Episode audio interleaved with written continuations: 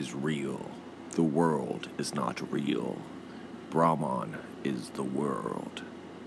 Shankara.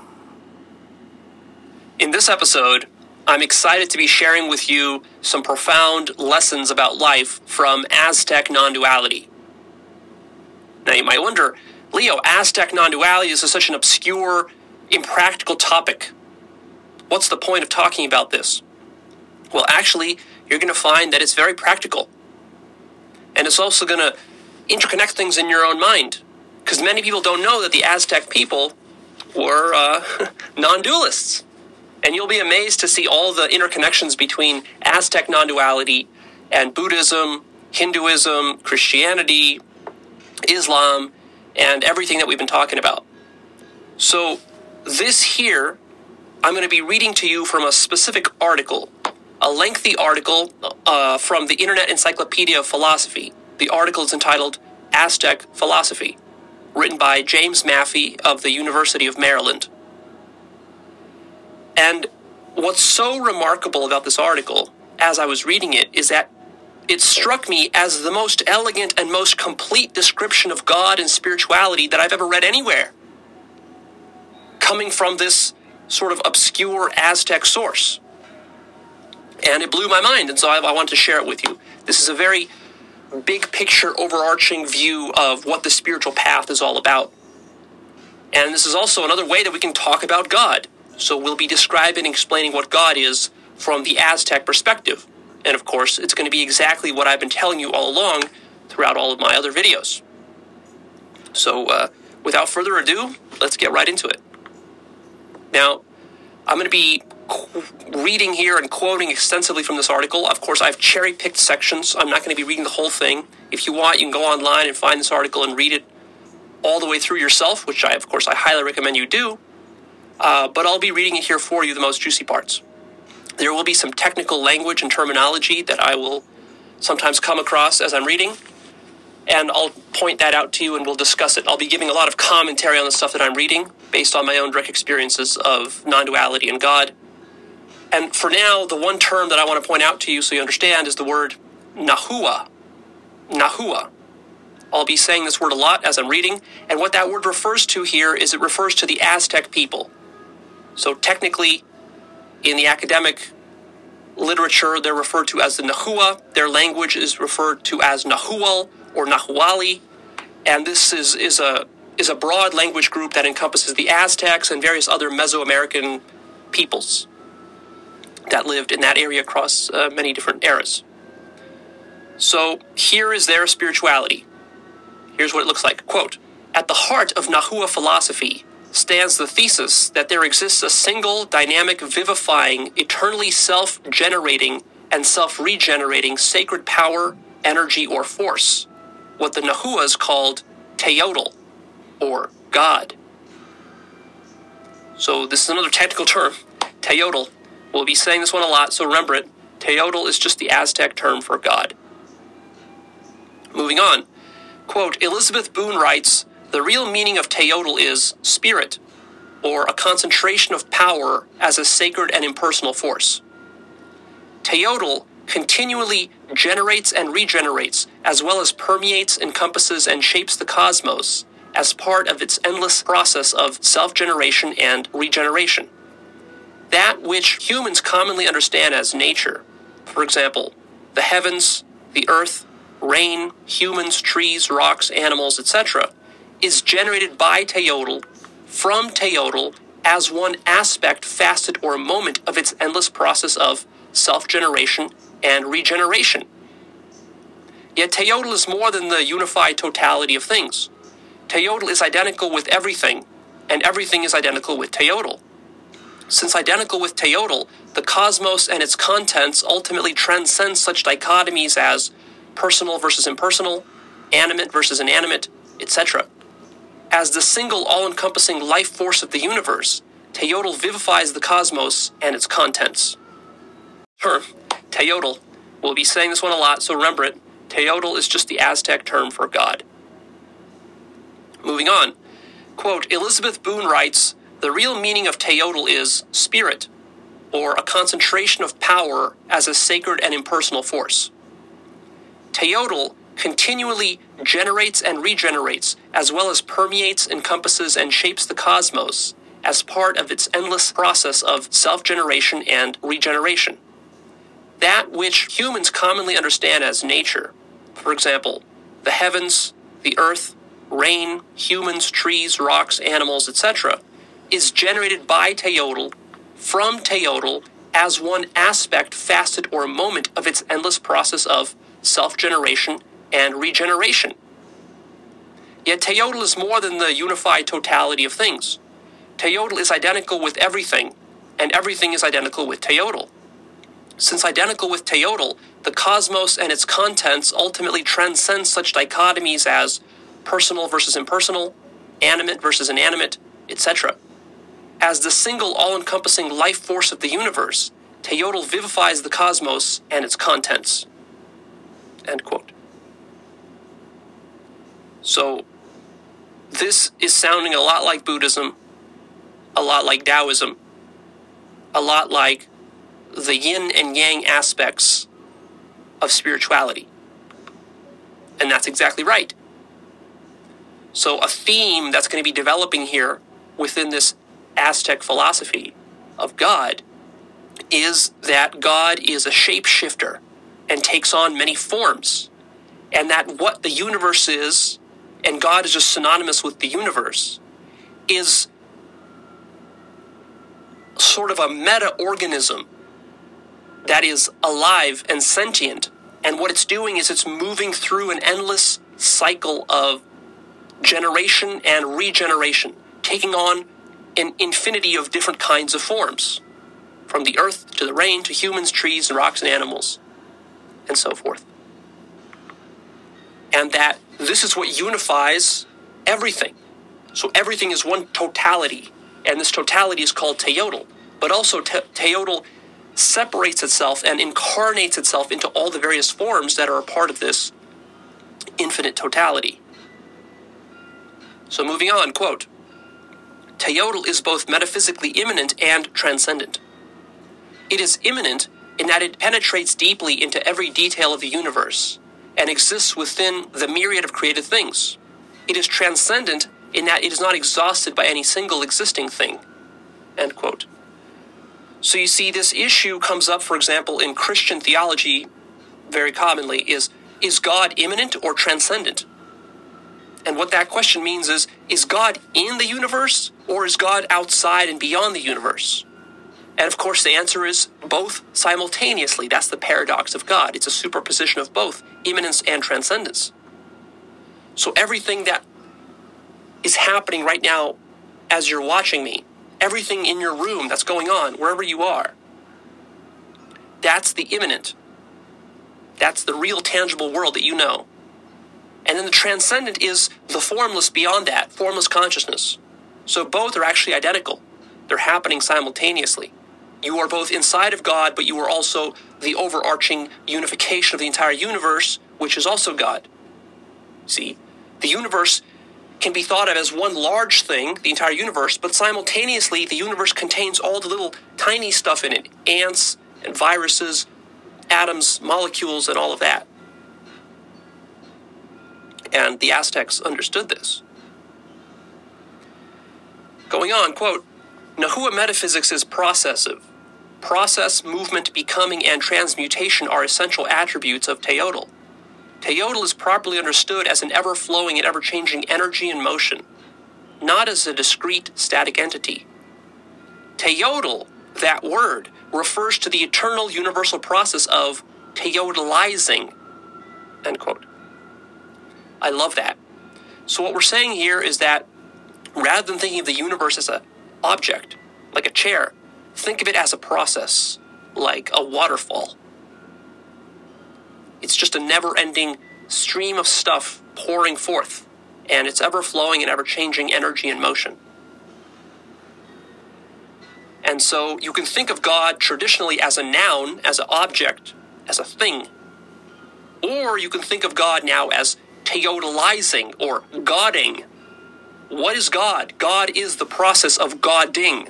What is the process of godding or teotlizing? It's the ever Uh, it's the never ending process of things coming into being and out of being. That is what the universe is. Moving on, quote, although essentially processive and devoid of any permanent order, the ceaseless becoming of the cosmos is nevertheless characterized by an overarching balance, rhythm, and regularity, one provided by and constituted by Teotl. Teotl's and hence the cosmos's ceaseless becoming is characterized by what I call dialectical polar monism. Dialectical polar monism holds that 1. The cosmos and its contents are substantively and formally identical with Teotl, and 2. That Teotl presents itself primarily as the ceaseless, cyclical oscillation of polar yet complementary opposites. End quote. So that is precisely what the yin yang symbol from Taoism is supposed to represent. So, the universe is both non dual and dual at the same time. What we mean when we say it's non dual is that it's all unified and it's one entity, Teotl, and you can become conscious of that. That is the monism term that is being used here. And then that term polar, dialectical polar, dialectical polar, what that means is that like the yin and yang, there's the black and the white, the, the light and the darkness, the good and the evil, and that they're always at interplay with each other. And that's not a contradiction to monism or to non-duality. That's actually what non-duality is, is it includes within it all the duality. It's the unification of all dualities. And so the mistake that many scientifically minded people, rationally minded people, atheistically minded, uh, materialistically minded people make is that we get caught up in the duality of everyday life, but we don't see the overarching connection of everything.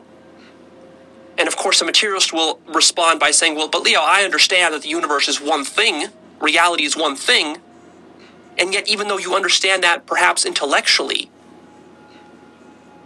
you're not really grasping the significance of what it means to understand that everything is really one unit and that you are intimately connected to the entire universe. You're missing the monism part. And you're looking at the world dualistically most of the time. And that becomes a problem because you're overlooking the biggest picture possible. And you're also not seeing that this cyclical oscillation of polar opposites is absolutely necessary and integral to how the universe is functioning.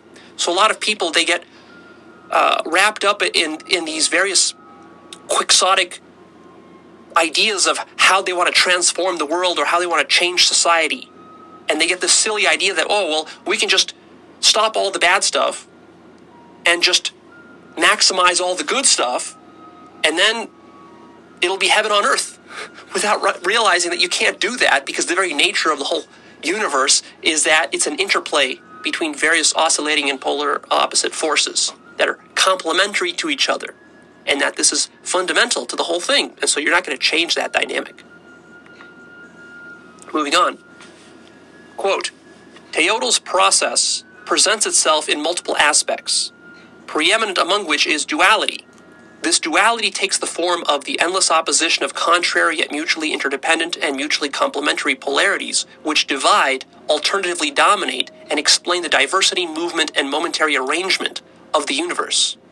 These include being and not being, order and disorder, life and death, light and darkness, masculine and feminine, dry and wet, hot and cold, active and passive.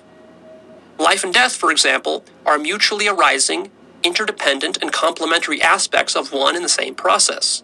Life contains the seed of death, death the fertile, energizing seed of life. End quote. So you see, this is exactly what I was just describing.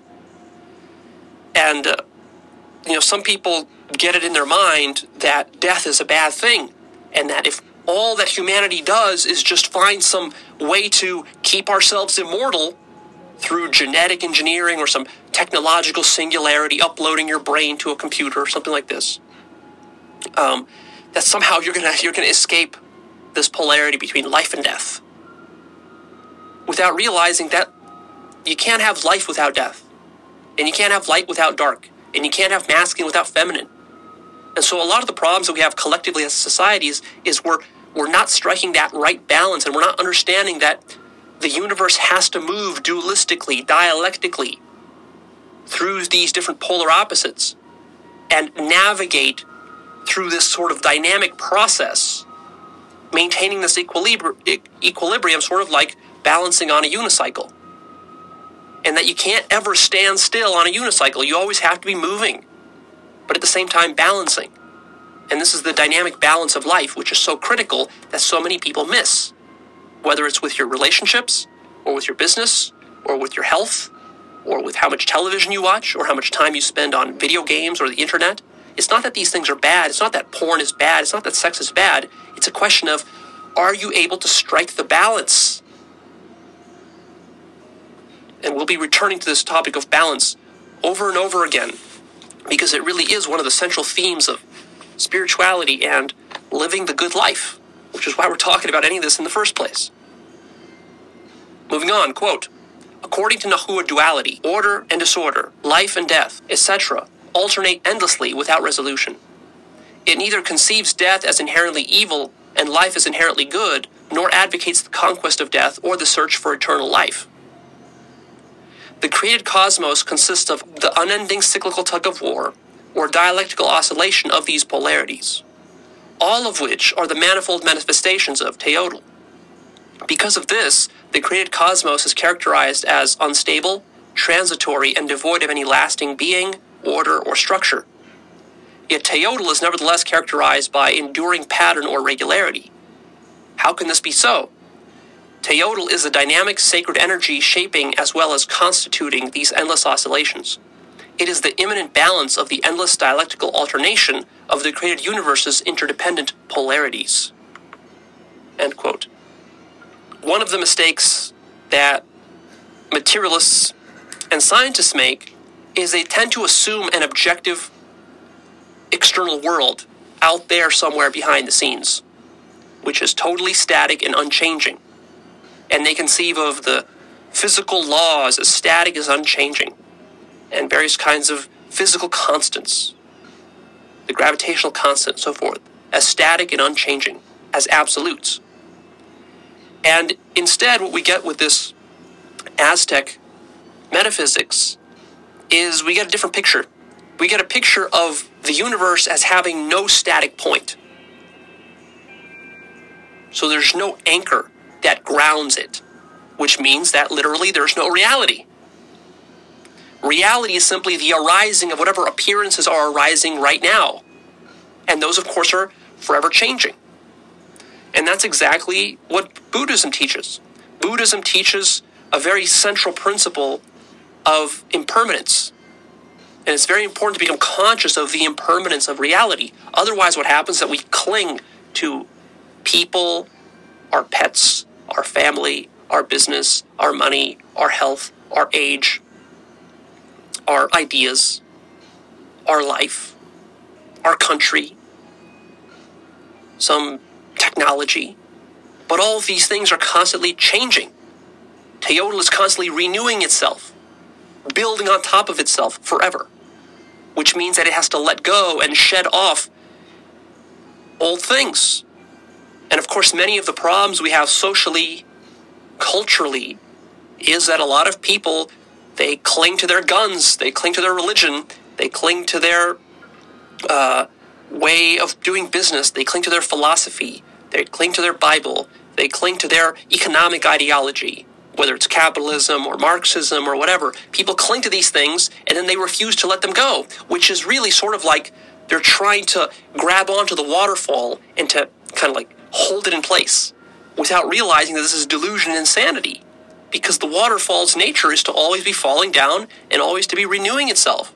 So even though you can try to cling to certain parts of reality and try to hold on to them, eventually every human body dies, every species goes extinct, every planet gets destroyed, every star is exhausted and burns and blows itself up, every technology becomes obsolete, every language changes and morphs, every country and every government changes and gets destroyed and gets overthrown and goes through revolutions.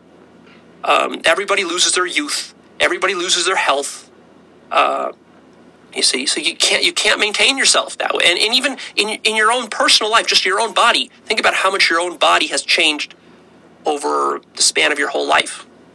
Imagine what would happen if you were seven years old and you said, you know, damn it, I just want to stay seven years old and I'm going to try to maintain my body the way it is at seven years old.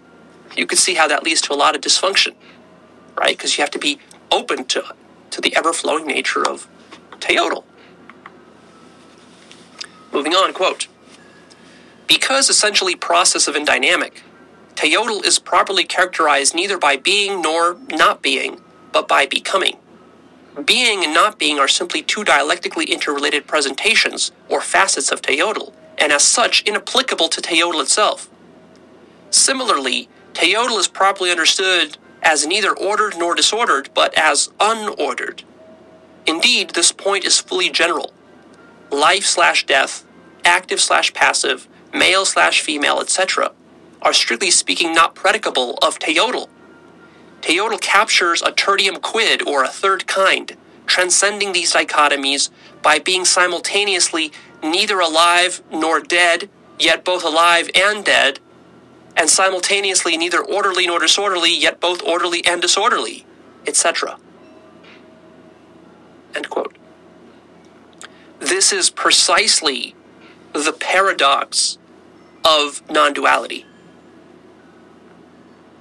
Is that even though Teotl, or God, contains these various qualities like male and female, active and passive, life and death, and big and small, and so forth. It also simultaneously transcends all these dualities. And so it can't be pinned down to being any one particular thing. And that's what makes Teotl so tricky to grasp and to understand for human beings. Because as human beings, we're part of the contents of reality. And so we're used to looking at the contents or forms of reality and thinking that if something is real or something exists, it must be a particular way. It must be either a male or a female. It must be big or it must be small. It must be rational or it must be irrational. But it can't be both, and it can't be neither. And it certainly can't be both and neither at the same time. But yet, that is precisely what the universe is, looking at it from the biggest picture perspective possible. And this is what we mean by saying that God is everything, but God is also simultaneously nothing. Not those things. So even though God is a man and a woman, it is a tree and a car and a dog and a planet and a star and a galaxy. It's all those things, but simultaneously, none of those things are the totality of God or Teotl. Moving on, quote In the end, Teotl is essentially an unstructured and unordered seamless totality. In Western philosophical terminology, one perhaps best characterizes the radical ontological indeterminacy of Nahua metaphysics as an extreme nominalist anti realism, and Teotl as a Kantian like noumenon. End quote. So, here this passage has a lot of uh, sort of fancy uh, philosophical terms. What it really means here is that reality is not how materialists and realists conceive of it to be. Nahua metaphysics and non dual metaphysics of any mystical tradition is fundamentally anti realist, which denies the existence of a static, fixed external objective reality. And Teotl is what Kant called the noumenon. So the noumenon is that which is beyond all phenomenon. So phenomenon is all the shapes and colors that you see. We might call that perceptions. And the noumenon is some other invisible aspect, or the nothingness, the void, which is holding all of that or you could call it consciousness or awareness. Pure consciousness is the noumenon of Kant, and it is Teotl. Moving on, quote, Nahua philosophers also conceive Teotl pantheistically, of course. A. everything that exists constitutes an, all inclusive and interrelated unity. B. This unity is sacred. C. Everything that exists is substantively identical and hence one with the sacred. D. The sacred is Teotl. There is only one thing, Teotl, and all other forms and aspects of reality and existence are identical with Teotl. And finally, E. Teotl is not a minded being or person. End quote. That's exactly right. We're talking about pantheism or also panentheism. They're really the same thing. Yes, we have this unity, but also you have to realize that it's not enough to realize that the universe is one single entity or unity. You also have to realize that it's sacred, which is which is difficult for many atheists to wrap their mind around. Um, and you ha- also have to realize that that that this unity is not a person in the way that Orthodox religions conceive of it to be. So this is the critical mistake of classical Orthodox Christianity or um, other religious traditions. Even in Hinduism, you know, they have a lot of avatars which take on anthropomorphic human forms. And all of this fundamentally misses the point that Teotl is formless. God is formless. But uh, pantheism is precisely correct. It is what mysticism is.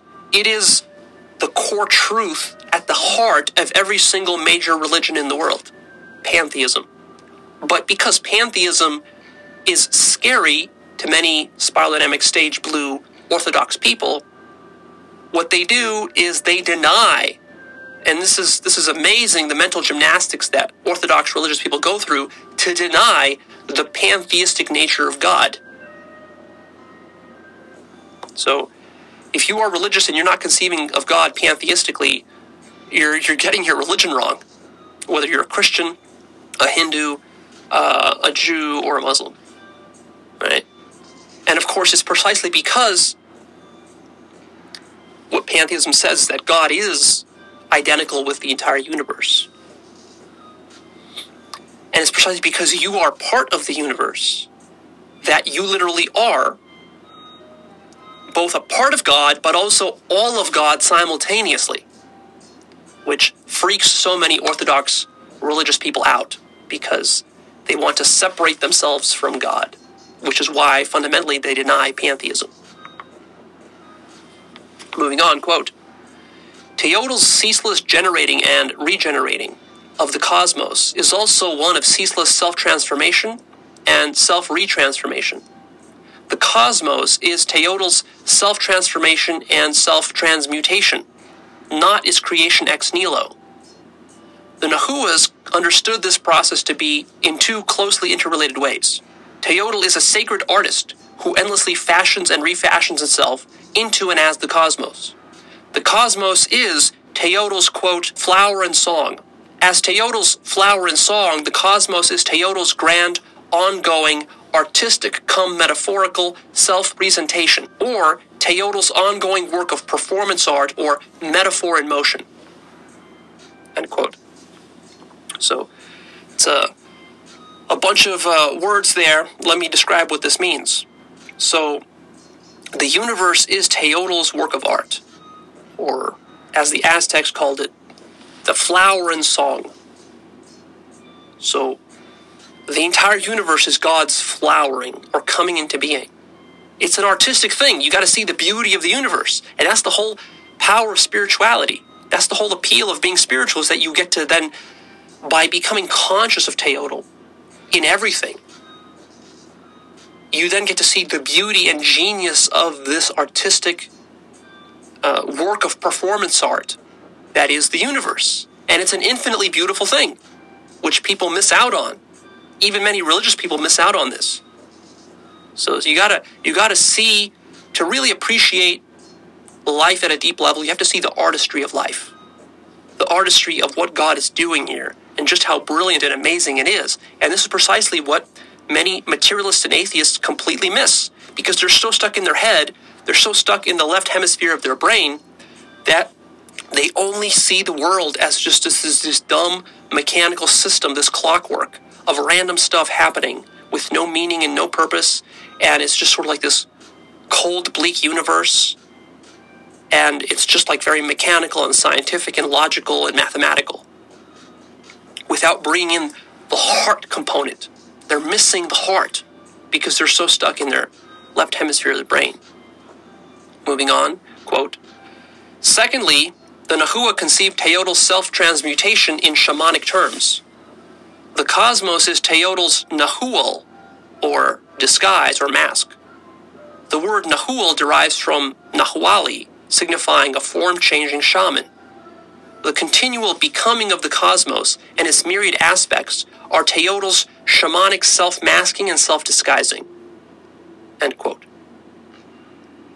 This is absolutely critical to understand. Notice that the word Nahual means disguise or mask. And the Nahual people, the Nahua people, they uh, they call themselves the Nahua, which derives from Nahuali, which is a form changing shaman. So literally, they name themselves after shamans, which is, of course, right, because the shamans have the highest wisdom. So it would be right to name yourself that. And it would be right to name your language that. And of course, a shaman is always going into disguises and wearing masks. And this symbolizes the fact that that's what God is doing.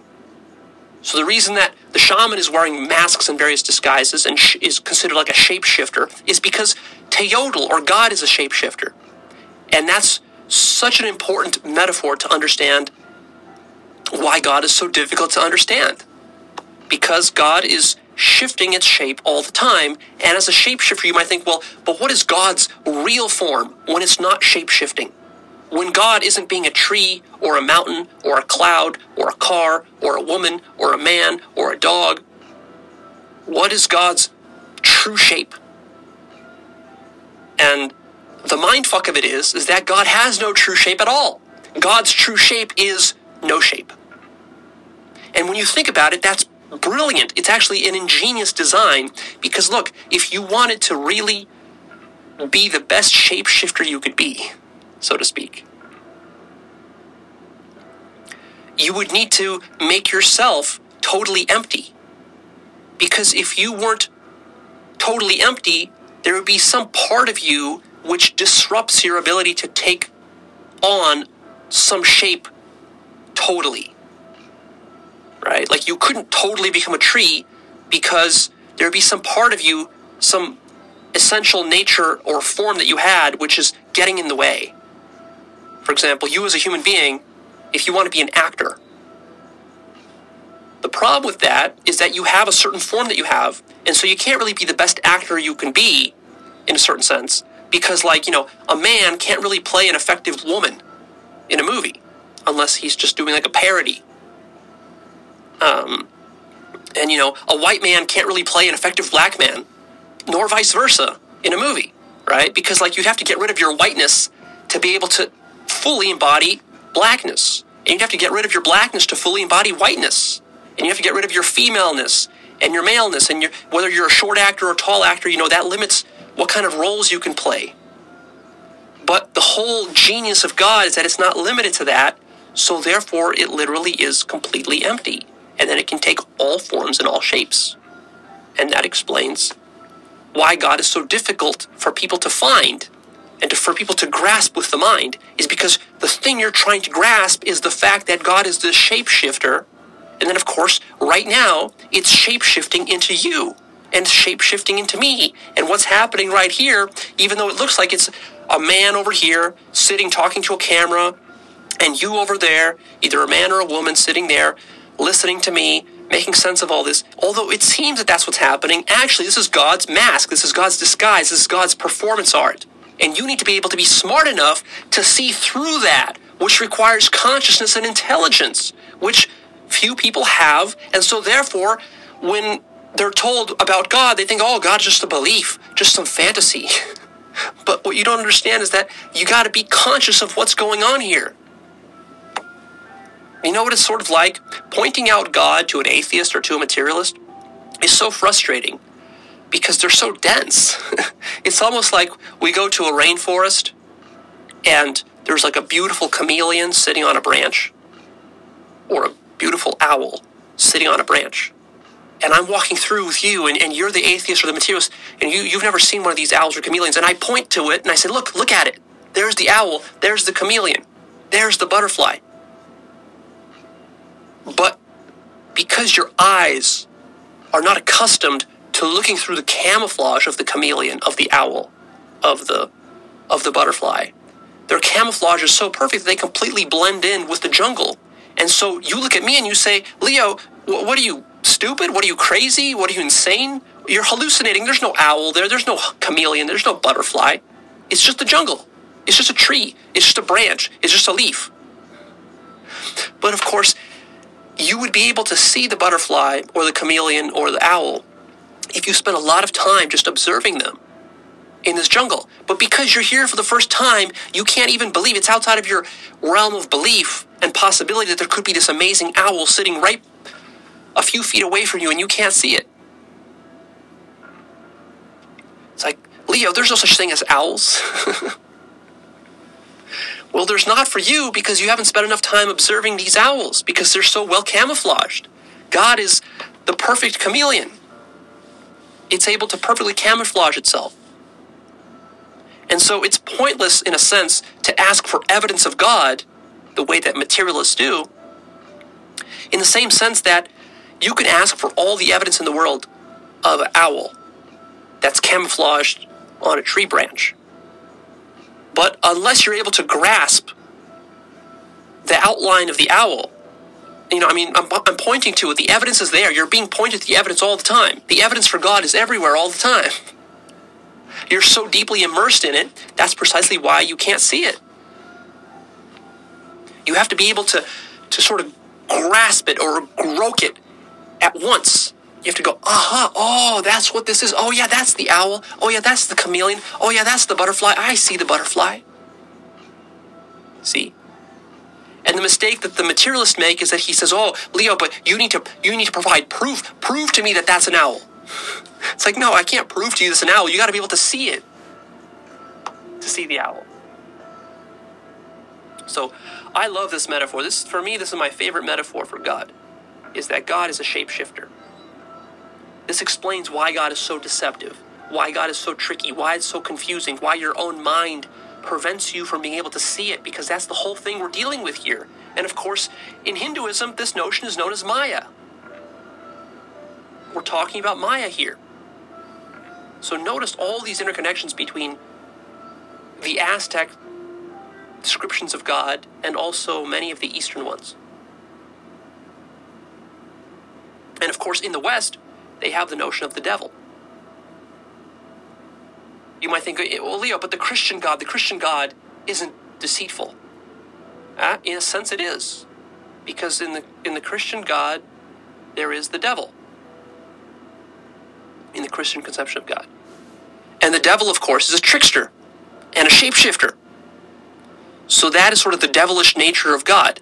God has this devilish side to him, which you could call Maya or the devil. Moving on, quote Teotl, artistically come shamanically, presents and masks itself to humans in a variety of ways. One, the apparent thingness of existence. For example, the appearance of static entities such as humans, mountains, trees, insects, etc. This is illusory since one and all are merely facets of Teotl's sacred motion. And two, the apparent multiplicity of existence. For example, the appearance of discrete, independently existing entities such as individual humans, plants, and mountains.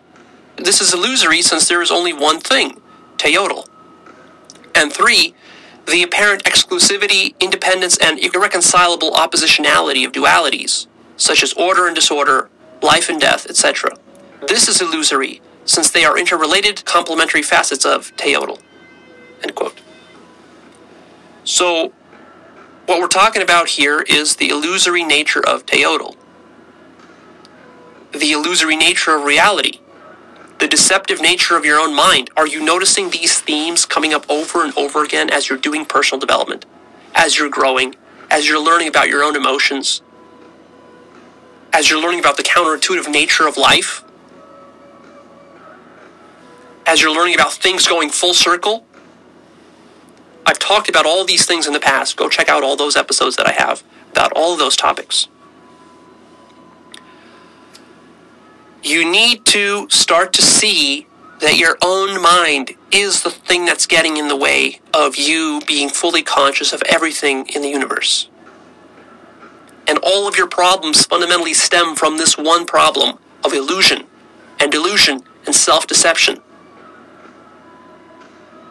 And that's what you need to put your attention and energy towards. Not that other people are deluding you with conspiracy theories, not that some religious fundamentalists and fanatics are trying to recruit you into their cult, but that your own mind is tricking you constantly. Your own mind is shaping the way that you see everything because it's affecting how you interpret all of these perceptions and it's radically changing what's right before your eyes without you even being aware of it. Your mind is creating various kinds of conceptual contexts which are helping you to make sense of the world around you. And that this is where the chief delusion is rooted in. In that. Including your sense of self. And your sense of evil and suffering in the world. Right? It's all rooted in the various ways in which your mind tricks you. And the way that it tricks you, the reason it tricks you, rather, is because that's necessary for you to be able to survive as yourself, as the illusion that you are. That's how Teotl created you. God didn't just take some matter and assemble it together to create a human. That's not how God created you. God created you by tricking itself into believing that it's a human and that it's not God. Ta da! You see? And the reason that's possible is because everything, all of this, the entire universe, is just the mind of God. There is no physical substance to it. So, God can imagine anything, including being a human, which is precisely where you find yourself right now. Moving on, quote, As an epistemological consequence of Teotl's self-disguising, when humans customarily gaze upon the world, what they see is Teotl as a human, as a tree, or as a female. For example, they see Teotl self-disguised, rather than Teotl as Teotl. As we shall see shortly below, wisdom is what enables humans to discern the sacred presence of Teotl in its myriad disguises. End quote. This is critical for you to understand. Even though Teotl is everything, including that tree, that man, that woman, and so forth, these are the disguises that Teotl is wearing, which you are fooled by as an ordinary human being.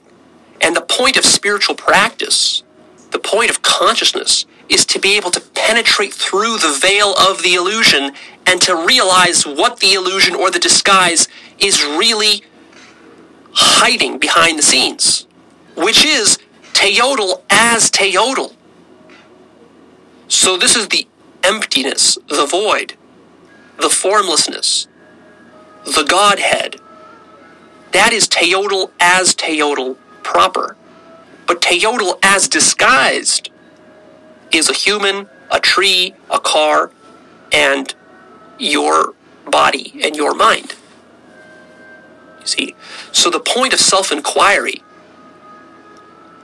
is for you to realize Teotl in its pure form, in its empty form. To stop confusing it with its formed versions. Because you might wonder, like, Leo, what's the point of doing self inquiry? If you say God is everywhere, then why should I look inside of myself to ask myself who I am or what I am when I can like look at a tree and just say that well the tree is God, the car is God, that woman is God. Why, why do self-inquiry? Well, you're doing self-inquiry because you want to get to the root of of the fact that you yourself are God and you want to get to that pure realization of Teotl as Teotl, not as a disguise.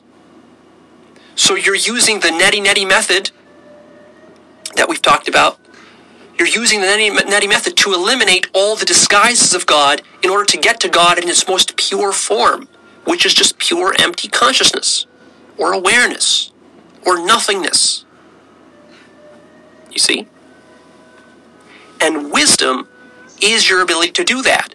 And so the reason that many scientists and atheists and materialists are incapable of doing this, of course, theists are, inca- are incapable of it as well in most cases, uh, is because they lack wisdom. And this is why IQ is so irrelevant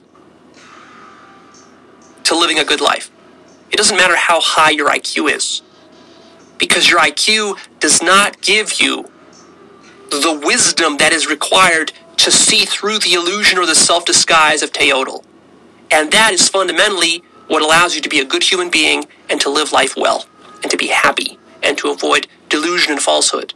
And this explains why many very intelligent scientists and PhDs in Harvard, in Stanford, and Yale, and other places all around the world who run fancy laboratories and they have fancy experiments and fancy technology and all of this. They have billions of dollars of research funding and all that. And they have a bunch of Nobel Prizes. But they don't have enough wisdom to realize that all of the science and research that they're doing is happening within a dream. That they're doing it within the matrix.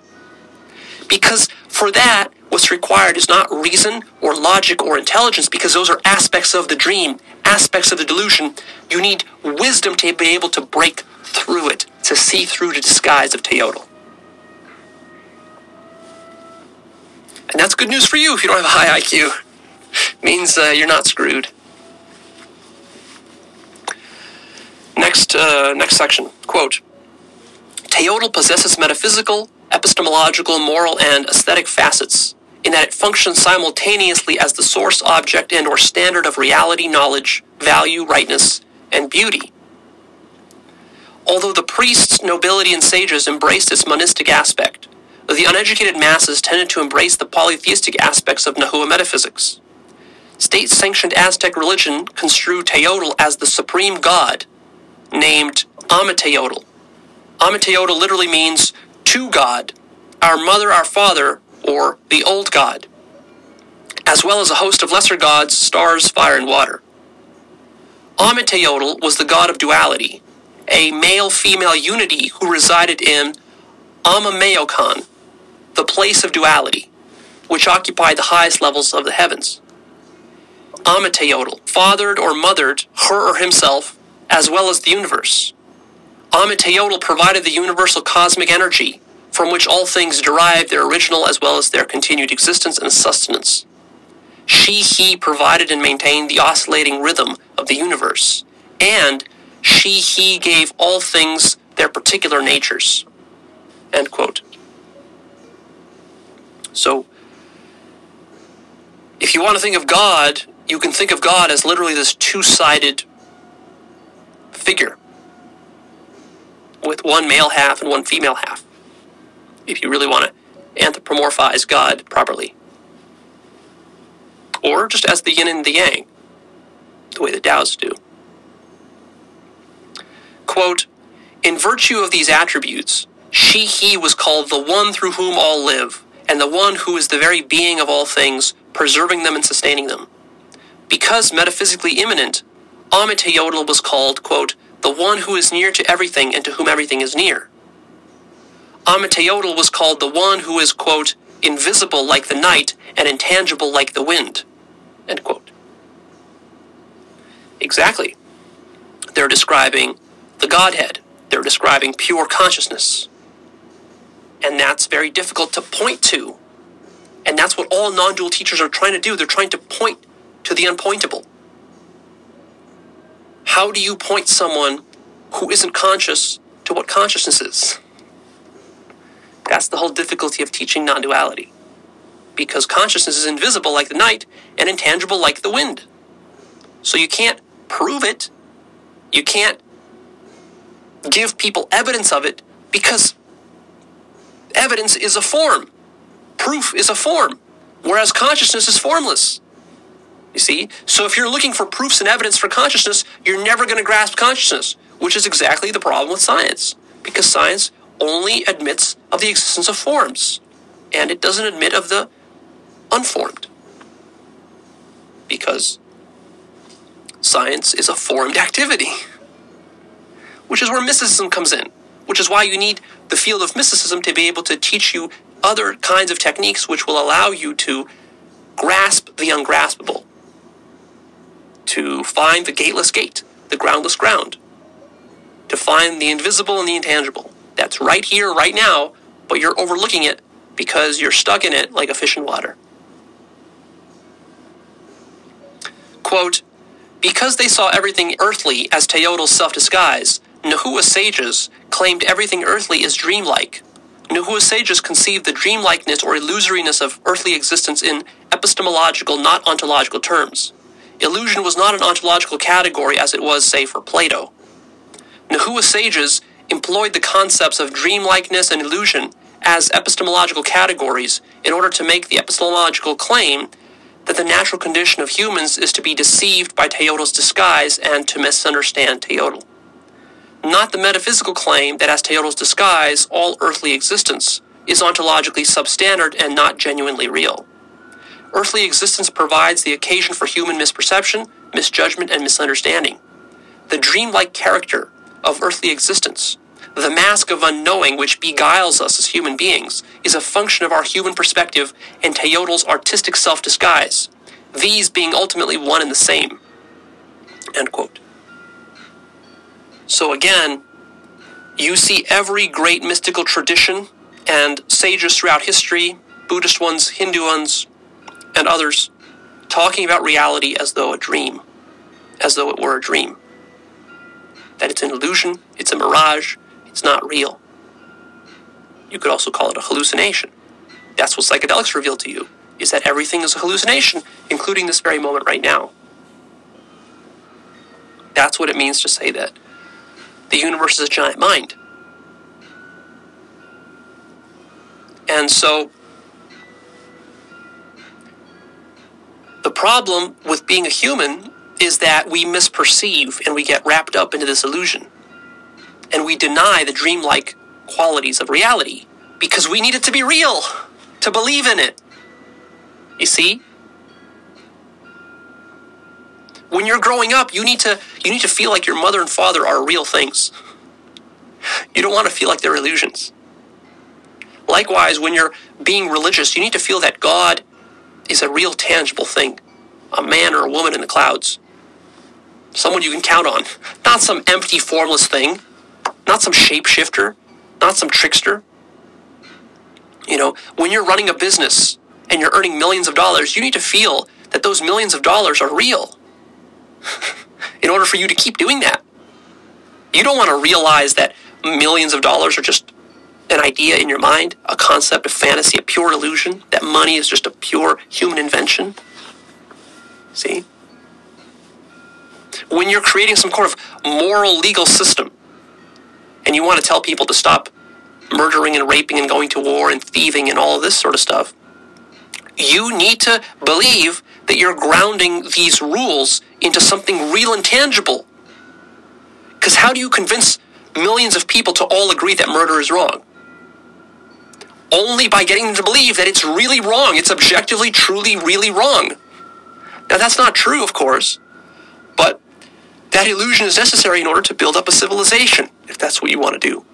And so, illusion is at the heart of all survival activities, which is why humans don't want to give it up, which is why we're filled with so much misunderstanding, and why we miss God so easily, because we really traded God or truth for our illusions because our illusions help us to live. And that's totally understandable. But then it also explains why God is so difficult to understand and why there's so much confusion and controversy around it. It's really a function of you being human that you miss Teotl's artistic self disguise. Because as a human, you care about living, not about art or truth.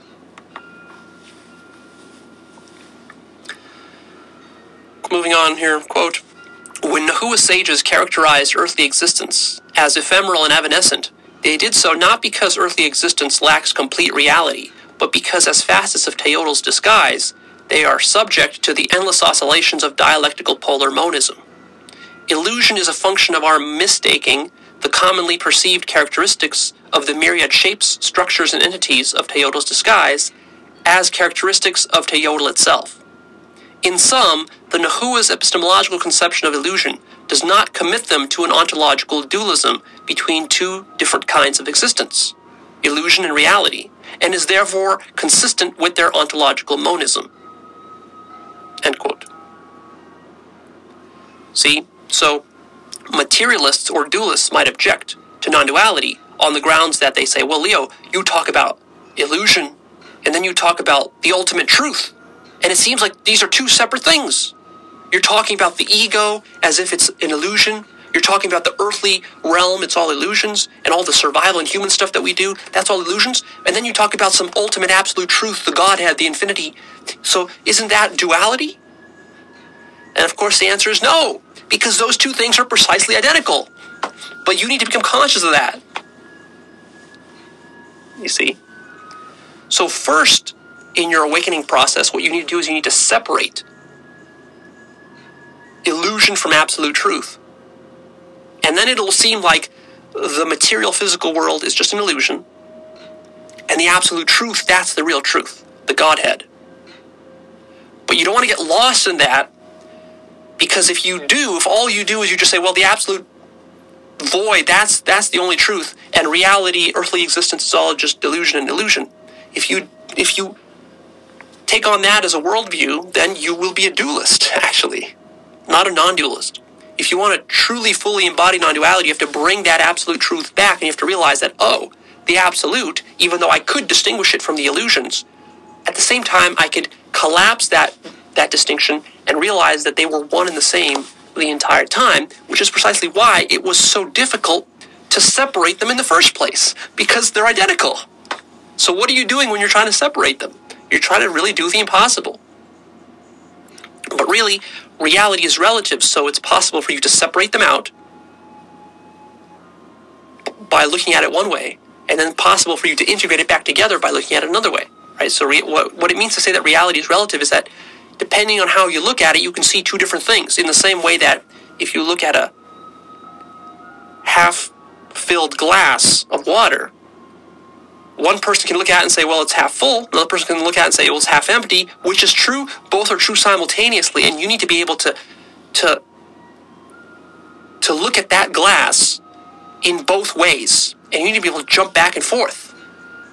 But the monism or the, uni- the unity or the non duality part of this whole metaphysics is that there's only really one glass there. The glass is not in one state of fullness and another state of, of half emptiness. It just is one thing.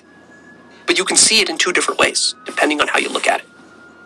Moving on, quote, a further consequence of Nahua monism is the metaphysical impossibility of human beings perceiving de re anything other than teotl for teotl is the only thing to be perceived de re. Now, just as an aside, what de re means is to see something directly, not through a veil of perceptions or through some process, but to literally become the thing. So, for example, rather than seeing a tree, you become the tree. Going on now. Quote, but then how can Nahua sages claim that humans normally misperceive and misunderstand Teotl? Humans normally perceive and conceive Teotl de dicto, or under description. That is, as maleness, as death, as night, etc.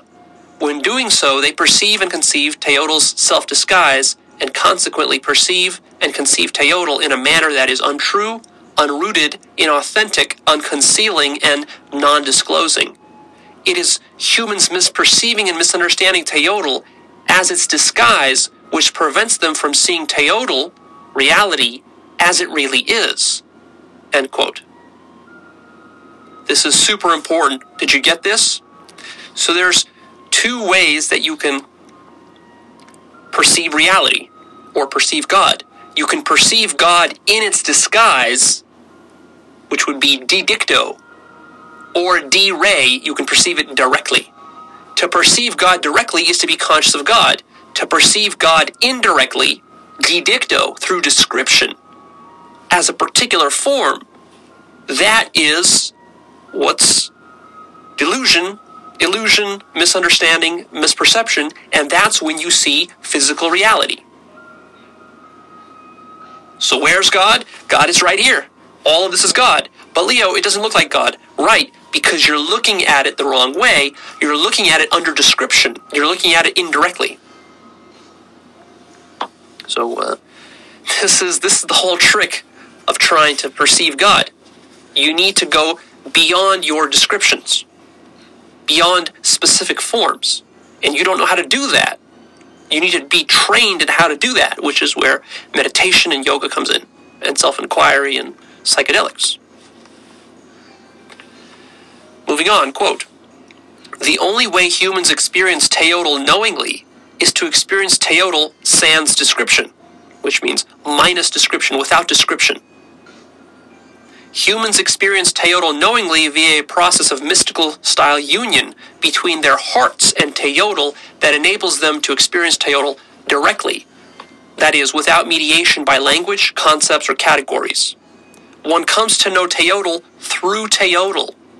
One's perception and conception are no longer befogged by the cloud of unknowing. Note, however, that although metaphysically immanent within human hearts, teotl is nevertheless epistemologically transcendent in the sense that humans are not guaranteed knowledge of teotl. End quote. You get this? So, the way you access God is through mystical union, and the only way you can know God is through God, which is another way of saying that the only way you can discover what consciousness is is not through a scientific inquiry, not through neuroscience, not through equations, not through models, not through ideas of consciousness happening in some brain somewhere, but directly. You must become consciousness to know what consciousness is because consciousness is the only thing there is. There's nothing else. If you're not conscious of what consciousness is and you're lost in forms, by definition, you're not conscious. And so, of course, you don't know what it is. This is the critical mistake that neuroscientists make, or even philosophers, many Western philosophers make, when they try to resolve what's called the hard problem of uh, the hard problem of consciousness, or it's also called the mind-body problem. Western philosophers aren't able to resolve it because they're doing their philosophy using concepts, language, and categories, which is an intermediary which is preventing them from realizing and grasping directly what teotl is. Of course, teotl is language and concepts and categories, but teotl is more than that. And so long as you're lost in language, concepts, and categories, you're lost within teotl's disguise. See? That's why it's so tricky. And you're not guaranteed knowledge of teotl precisely because this trick is being played and you're playing this trick on yourself. You might ask, well, but Leo, why, why, why would God be so cruel as to hide himself from me and let me live my whole life without discovering him? Well, since you are God, since you are Teotl, you're doing it to yourself. So stop doing it. So the only beef you should have is with yourself. Your own mind is getting in the way. It's not that God is hiding from you. It's that the very sense of you is separating you from God. So surrender that separate sense of you, otherwise known as the ego, which you have, and then you'll see Teotl everywhere. It's really just that simple. Next, quote. A fundamental metaphysical difference thus divides the underlying problematic of Nahua and Cartesian style Western epistemology. The latter, the Cartesian, conceives subject and object dualistically, and the relationship between subject and object as one mediated by a veil of perception. That's the standard materialistic scientific paradigm. The subject access to the object is indirect, being mediated, for example, by appearance or representations of the object. The Nahua's epistemological representations of the object. The Nahua's epistemological problematic, on the other hand, conceives the subject and object monistically, and the relationship between subject and object in terms of a mask. End quote. So this is really the difference, the key difference between what we might call Western philosophy and Eastern philosophy. Is that Western philosophy tends to be very dualistic and materialistic, and it tends to divide the world into subjects and objects. And as soon as you do that, you create a big problem. This is the problem how do you know anything? Because as the subject over here trying to know some object like God, how can you be sure, Leo? How can you know that that you're not deluded when you're knowing God? So what you have to understand though is that to really know God, you have to collapse the subject object duality to the point where you become God, and so therefore it's not that you know God, it's that you are God. And so the question of possible delusion or misunderstanding or confusion is eradicated because you are God. Epistemology and metaphysics, the way that they're conceived of in Western philosophy as being two separate fields, they're unified. And it's, it's never going to be possible for Western philosophy to resolve the ultimate questions of, of life and reality and the hard problem of consciousness unless they realize that epistemology and metaphysics are actually one and the same thing. The only way you can know a thing is by being a thing. You must get rid of this middleman of perception, the veil of perception that you think exists between you and the real world, the external physical world out there, doesn't exist because there is no physical world out there. There's only appearances, and appearances are immediately accessible to you all the time. Appearance just is what it is. So you actually, contrary to what you believe, you actually have direct, unmediated access to absolute truth or God right now, all the time, because there's nothing but God, and there's nothing in the way between you and God other than your own mind and illusions, which really isn't a thing at all since it's an illusion, it doesn't actually exist. So there actually is no veil. That's how tricky this is. That's how amazing this is.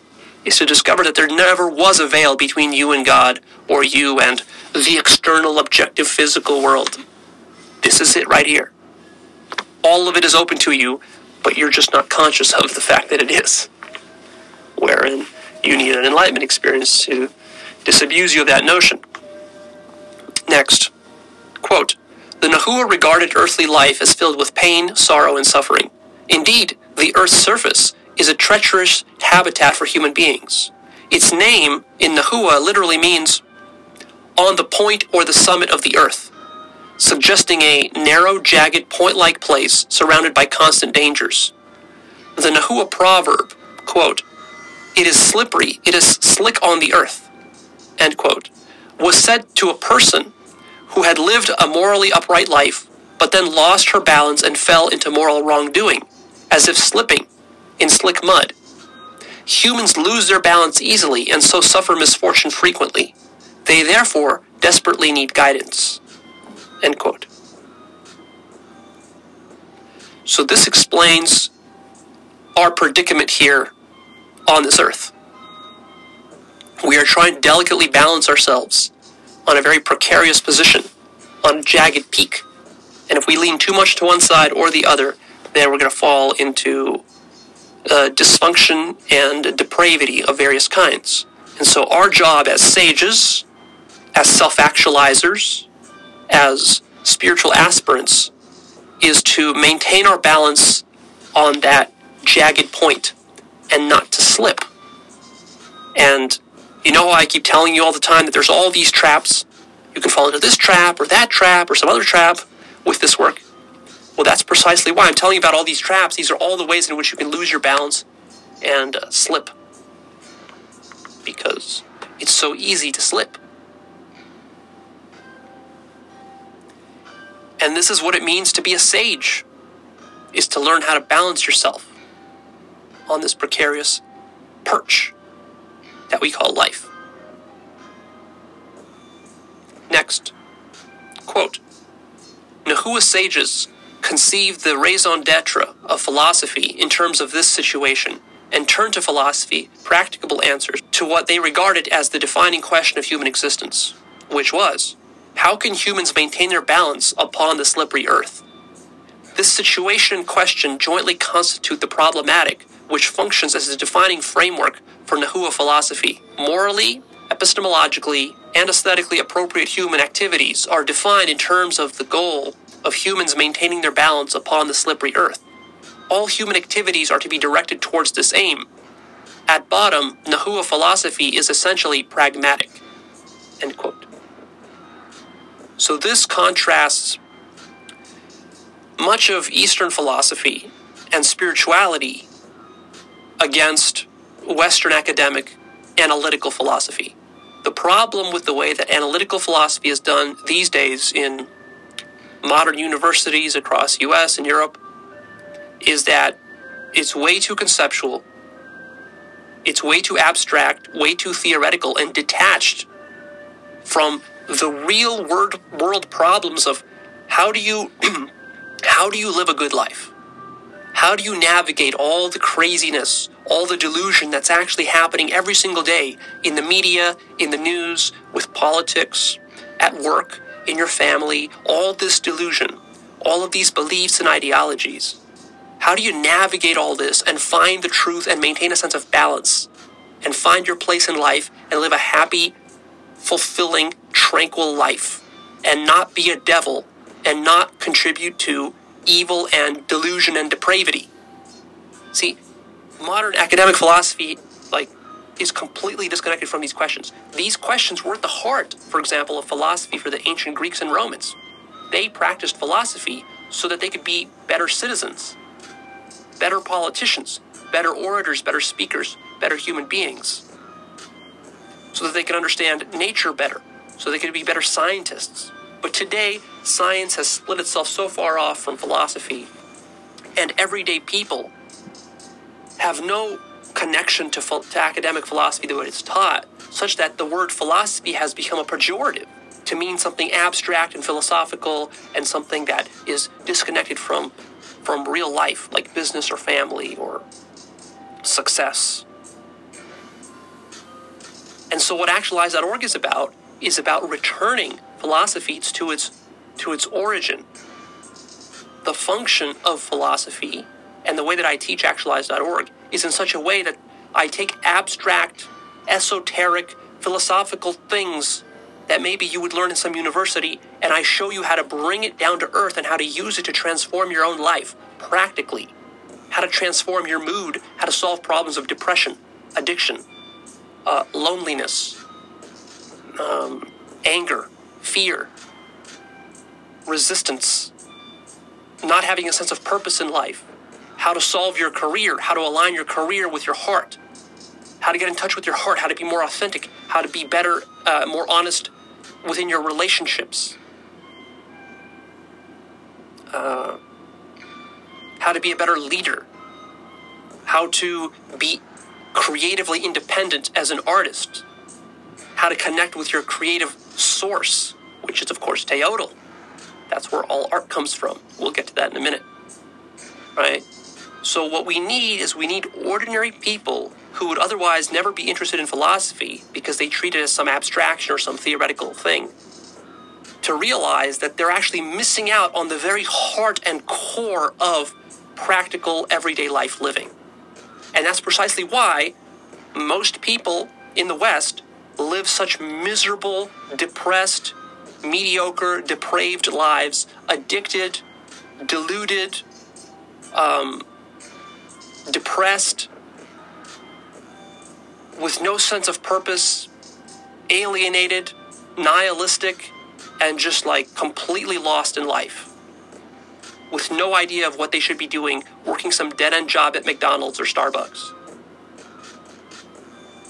This is why this is happening, precisely because nobody is really taught true philosophy. And philosophy has turned into some mental masturbation exercise uh, within academia. It's a very problematic state of affairs. This is directly responsible for very practical problems we have in life, including war, genocide, criminality, uh, all the problems you see in politics, all the diluted politics we have, all the culture wars. It's responsible for all of this. It's responsible for climate change. It's responsible for corruption within government, corruption within business, uh, oligarchies and corporate rule. Like all of this stems from people fundamentally not being taught philosophy, proper, true philosophy, which is what I'm reading to you right now. This Nahua philosophy is the proper philosophy. It's not just Nahua philosophy, this is universal philosophy. This is philosophy that works for all humans. It's been tested across thousands of years, across all continents and all cultures, and it works. Next. Quote To the question, how can humans maintain their balance upon the slippery earth? The Nahua answered, Humans must conduct every aspect of their lives wisely. To the question, what is the best path for humans to follow on the narrow, jagged surface of the earth? The Nahua answered, The balanced middle path, since it avoids excess and imbalance, hence misstepping and slipping, hence misfortune and ill being. End quote. So, what modern human beings lack is not intelligence or technology. What we lack is wisdom. What we lack is a sense of balance. What we lack is a sense of context and big picture perspective. We lack perspective on our own lives and also collectively. As a society, we lack perspective. And because we lack perspective, we are not able to balance ourselves properly and we swing our pendulum too far to one side or to another. Next, quote Wisdom aims at instructing humans how to maintain their balance, like skilled mountaineers, as they walk upon the narrow, twisting, and jagged path of life, upon the summit of the earth. The Nahuas conceived wisdom dynamically in terms of balancing, a conception rooted in indigenous shamanism and in their conception of teotl. Wisdom is a characteristic of how one conducts oneself and one's affairs, not as a thing or as a set of eternal truths one grasps, apprehends, or possesses. By enabling them to walk in balance, wisdom affords humans some measure of stability and well being in an otherwise evanescent life filled with pain, sorrow, struggle, and suffering, here on an impermanent, doomed earth. End quote. So, wisdom is balance. Go check out my episode about balance, the importance of balance in personal development.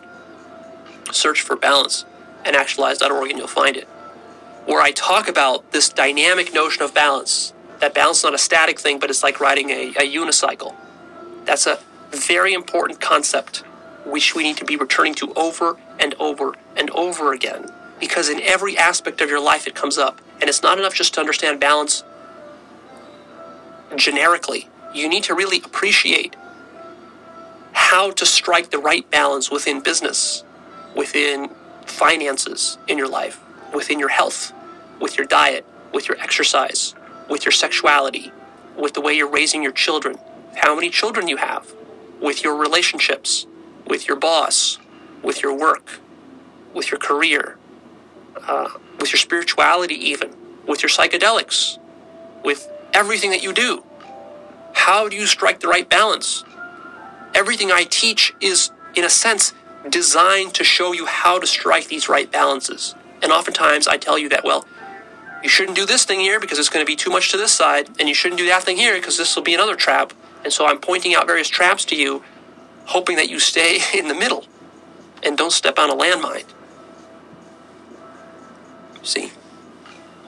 So wisdom is not so much a set of fixed truths like the Ten Commandments. Rather, wisdom is the ability to actively balance yourself in life in various situations. And the better you are at balancing across more situations, the more wise you are. Next quote How do humans become wise? They must become well rooted, authentic, true, and non referentially disclosing. Their intellectual, emotional, imaginative, and physical dispositions and behavior must become deeply and firmly rooted in Teotl. End quote.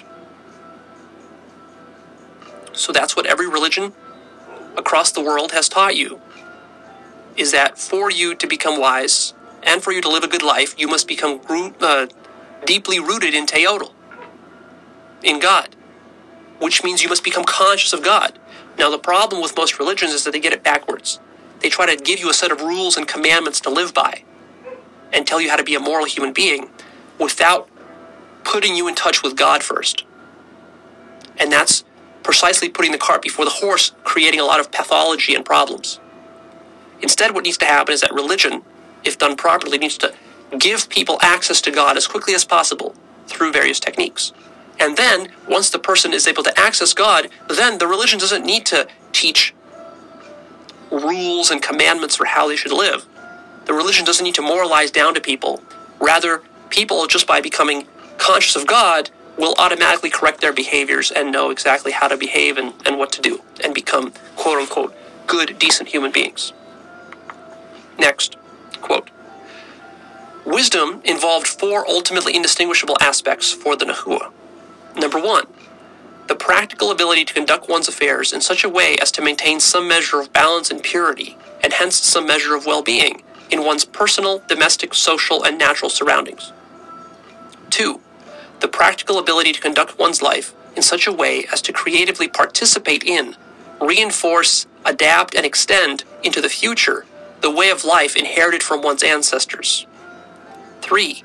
The practical ability to conduct one's life in such a way as to participate in the regeneration and renewal of the cosmos. And 4. The practical know how involved in performing ritual activities which genuinely present Teotl, authentically embody Teotl, preserve existing balance and purity, create new balance and purity, and participate alongside Teotl in the regeneration of the universe. End quote. That's it right there. That's true religion for you. See? Number one, conducting your affairs with balance. Number two, creatively participating in the unfolding of Teotl's plan and helping other people to be conscious. See? Three, participating in the renewal of the cosmos, which means, of course, living in harmony with nature. So, this idea, the way that that Christians, for example, in the United States, many many evangelicals and Christians, the way that they live, where they don't worry about the climate, for example, they don't worry about uh, global warming. Um, this is antithetical, fundamentally, to what religion should be about. The religious people, really, if they were doing their religion properly, should be the ones that are most concerned about their environment because they understand, or they should rather, that the human being is connected with the cosmos and we're working together in tandem. And now we need to work alongside Teotl rather than against Teotl, raping and pillaging the earth. And then number four is it's it's the practical know-how of performing these various ritual activities that help to authentically express Teotl. Preserving balance and purity. Moving on, quote, the Nahua universe is a participatory universe characterized by a relationship of compelling mutuality or interdependence between humans and the universe. This is simply a consequence of the interconnectedness and oneness of all things. Not only does the universe causally affect humans, but humans causally affect the universe. Human actions promote cosmic harmony, balance, and purity on the one hand, and cosmic disharmony, balance, and impurity on the other hand. End quote. So you see, this is uh, all about um, having an ecological sense, an ecological perspective seeing how you and your community of humans, your tribe, fits in with the larger whole. How all of us can live on this globe in peace and in harmony with nature and with each other and with animals and with the whole cosmos. See, this is what most religions are, are missing because most religions are so tribal that they only care about their tribe, their people, their community, their country, and their religion, and to hell with everybody else. But this overlooks the bigger perspective that the entire universe is one whole and all of us are interconnected.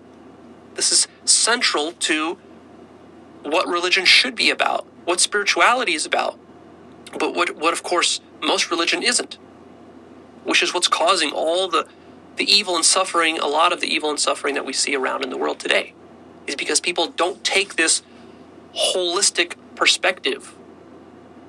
And they just think of themselves as independent agents just doing their own stuff this sort of libertarian ideology this toxic libertarian ideology which is so short-sighted that hey you know it's all about my individual freedoms. As long as i can maximize my individual freedoms and profit nothing else matters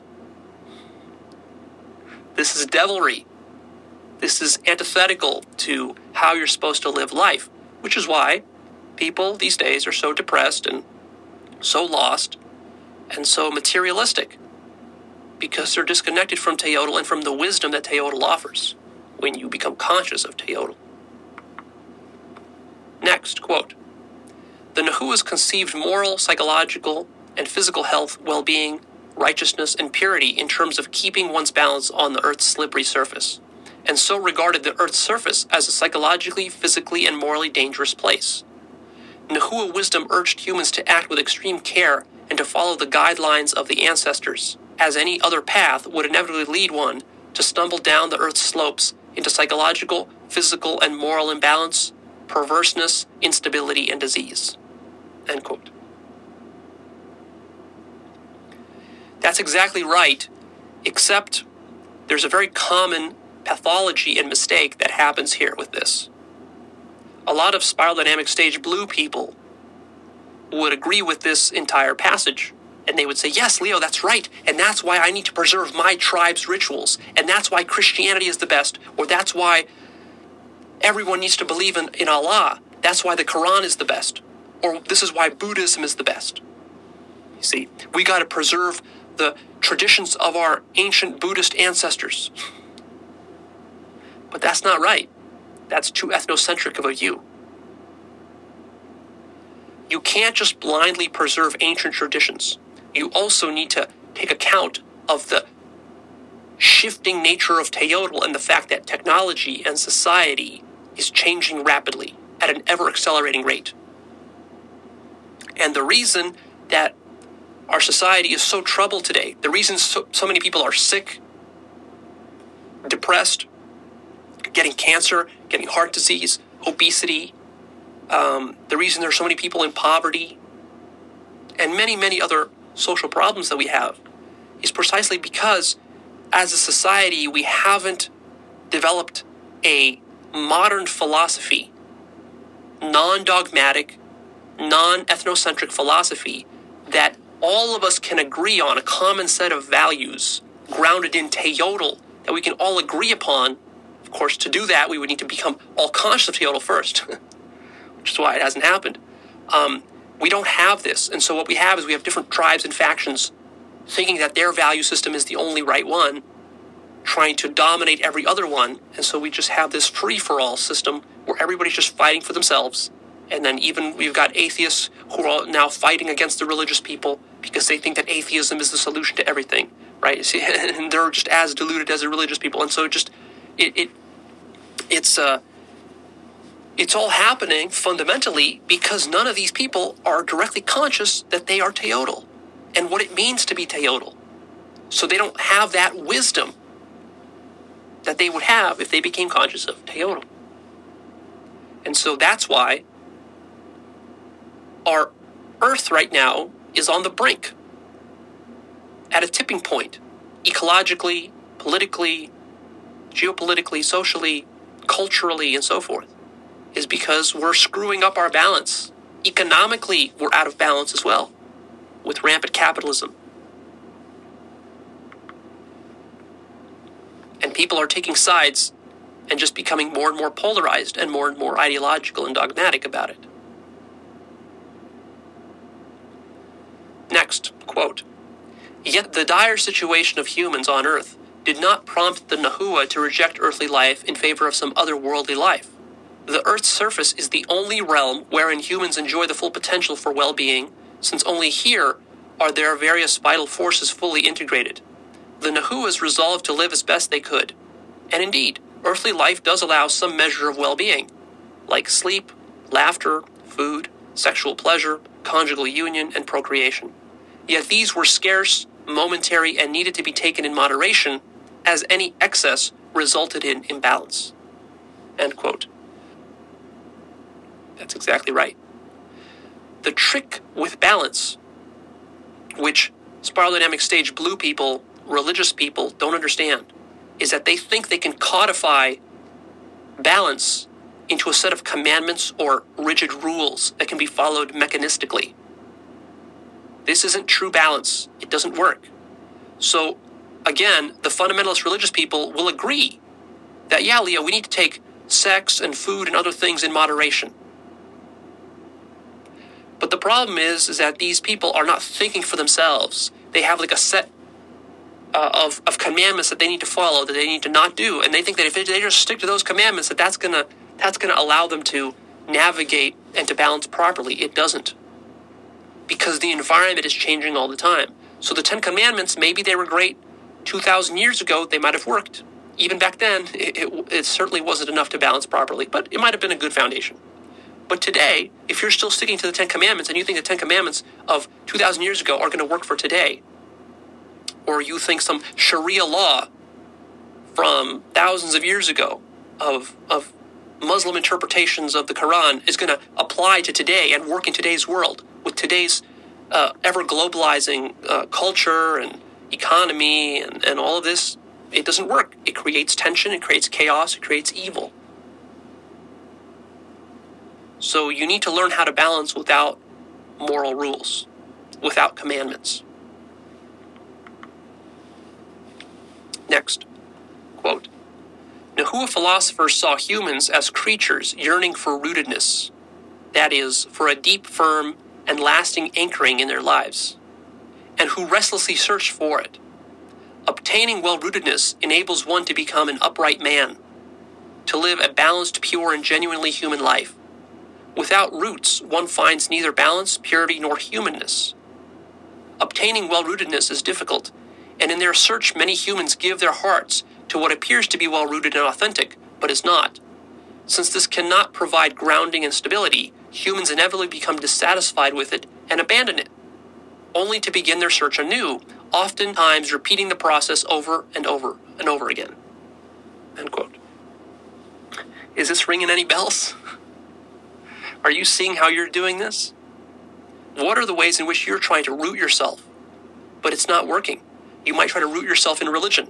It doesn't work. You might try to root yourself in pickup and chasing girls. It doesn't work. You might try to root yourself in business and chasing money. It doesn't work. You might try to root yourself in video games, chasing after the new, latest, greatest video game that's released. And every single one of them ends up disappointing you and leaving you feel worse. You might root yourself in pornography, and that doesn't work. You might root yourself in some drugs, and that doesn't work. You might root yourself in a relationship and starting a family, and that also doesn't work. None of this can work because that's not well what well rootedness is. You can't root yourself in material forms which are impermanent. The only proper root is teotl. God. You must become conscious of God. That is the proper root. And of course, that is the rootless root, the groundless ground. There's no real root there. And that's precisely what roots you. That's the paradox of it. You might wonder, well, Leo, how can I root myself in nothingness? but that is the only true root, is nothingness. Uh, the better question is, how can you root yourself in somethingness? How can you root yourself in the Ten Commandments? When the commandments change, how can you root yourself in a language when the language evolves and changes? How can you root yourself in your country or in your national identity, whether you're a German or an American or um, Japanese? When national identities change, boundaries change, cultures change, what are you trying to root yourself in? Are you trying to root yourself in your body Your physical body, well, how can that work when your physical body is going to deteriorate, age, and die? There's only one true root, which roots you absolutely, which is the absolute. absolute truth. Absolute truth is the only unchanging thing. But that also means that it's nothingness. Moving on, quote Their hearts inevitably become scattered, unbalanced, and lost.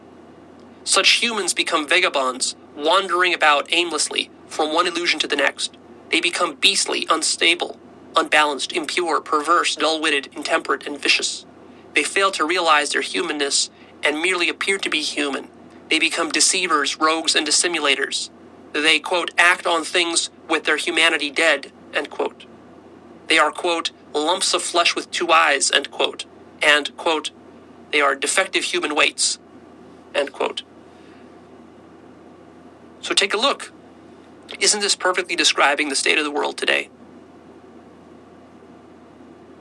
Depraved vagabonds wandering around from one illusion to the next. Doesn't this perfectly describe our politics, our business environment, our economy, everything within the church, religions, geopolitics, in your own life, all your friends, everybody you know, your family? Aren't they just deceivers, rogues, and dissimulators? Isn't that what you are? Aren't you a rogue, a dissimulator, a deceiver? Of course, starting with the deception of yourself. That explains the state of the world. If you wonder why there's so much suffering in the world, here's your answer. Nobody is rooted in Teotl. Hardly anybody is. So, the ultimate root solution to all of humanity's problems is to ensure that people get rooted in Teotl. That everybody gets rooted in Teotl. This is the ultimate solution. The problem, though, is that you can't force people to do it.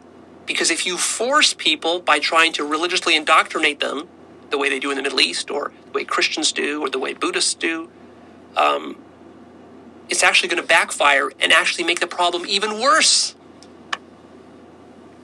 Because you can't substitute for a direct consciousness of Teotl with mere ideas and dogma and ideology about Teotl.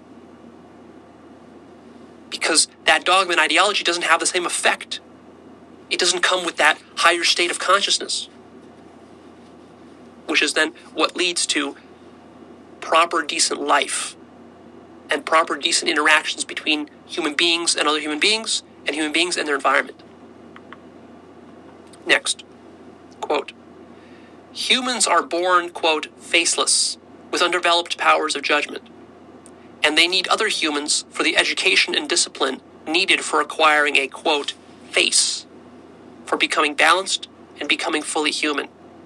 Developing a proper, quote, face and heart is only possible through the opportunities provided by well ordered social living.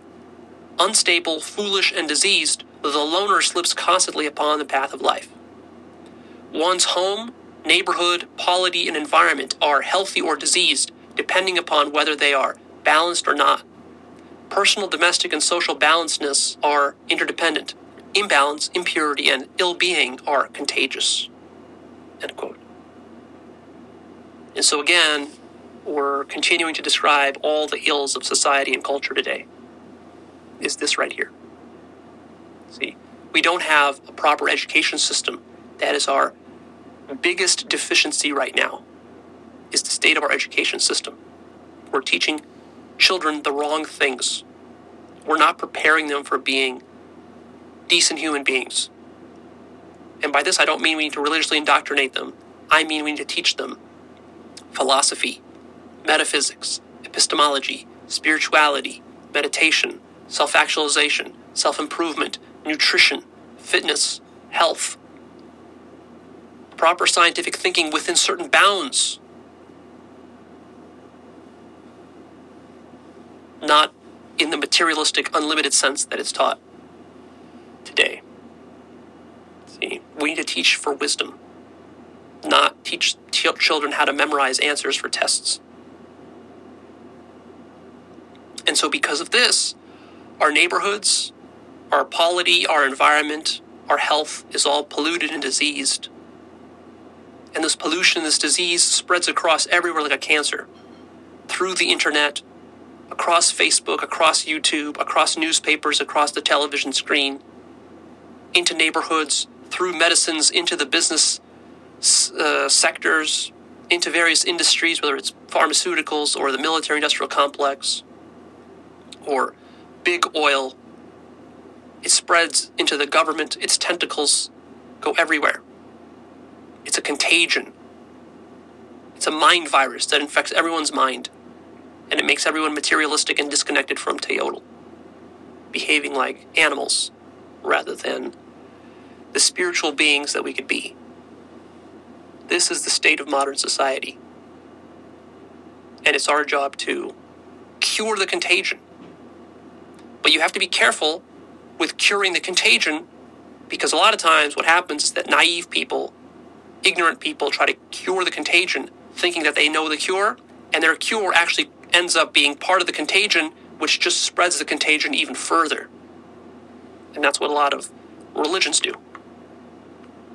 Because, like I said before, the devil co opts religion to uh, guide people away from Teotl. Moving on, quote The aim of cognition from the epistemological point of view is walking in balance upon the slippery earth. An epistemologically appropriate inquiry is that which promotes this aim. To say a person cognizes truly is therefore to say that she cognizes with well grounded stability or well rootedly. Nahua philosophers thus possessed a concept of truth, but they conceived truth in terms of well groundedness and stability, and well foundedness and well rootedness, not in terms of correspondence, aboutness, representation, reference, fit, or successful description. In short, they understood truth non semantically. A big problem with the Western intellectual tradition as a whole Western philosophy and Western science is that we treat truth as a set of propositions or statements, such as snow is white, grass is green, the sun shines in the morning, the earth revolves around the sun, and so forth. But this is really an improper conception of truth. Truth is a non semantic notion. Truth is a non linguistic notion. Truth sits deeper than language or concepts or ideas or our models of the universe.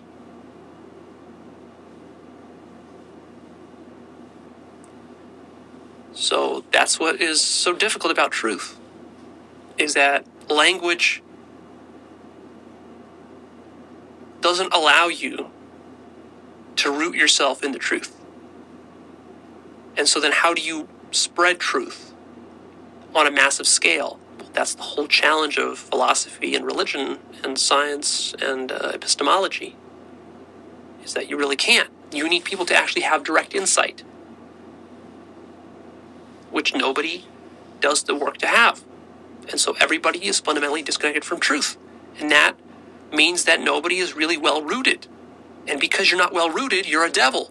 And you run around looking for pleasure and solutions to a never ending stream of problems. Have you noticed that you have problems in your life to infinity? They never end. Every problem is followed up by another problem.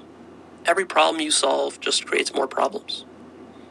That's because you're not rooted and you're not addressing the root problem that is sourcing all of these more minor problems. Next quote. The Nahuas characterized persons, things, activities, and utterances equally and without equivocation in terms of truth, and they understood truth in terms of well rootedness in Teotl. That which is well rooted in Teotl is genuine, true, authentic, and well balanced, as well as non referentially disclosing and unconcealing of Teotl. Created things exist along a continuum ranging from those that are well rooted in Teotl and hence authentically represent and embody Teotl, as well as disclose and unconceal Teotl, at the one end, to those things which are poorly rooted in Teotl and hence neither authentically embody and represent Teotl nor disclose and unconceal Teotl, at the other end. End quote. So you see, this is describing a sort of higher transcendental good or transcendental beauty that comes with spiritual awakening is that you can categorize human actions and behaviors and creations in terms of a sort of a spectrum of those things which are reflecting the truth of Teotl and those which are not. Those things which are unconcealing Teotl, helping to raise the consciousness of mankind and ourselves, and those things which are not. See? So, let's give an example of what's being meant here.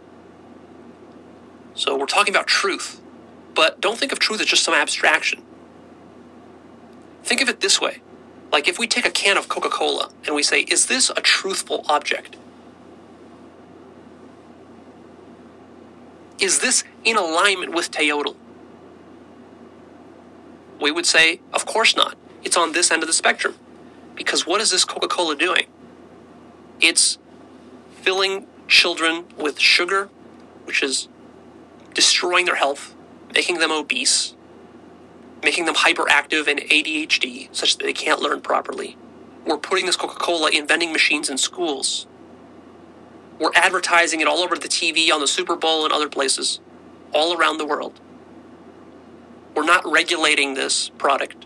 We're not putting limits on the corporation of Coca Cola in the way that it advertises this all around the world. Coca Cola is raking in billions of dollars selling this Coca Cola.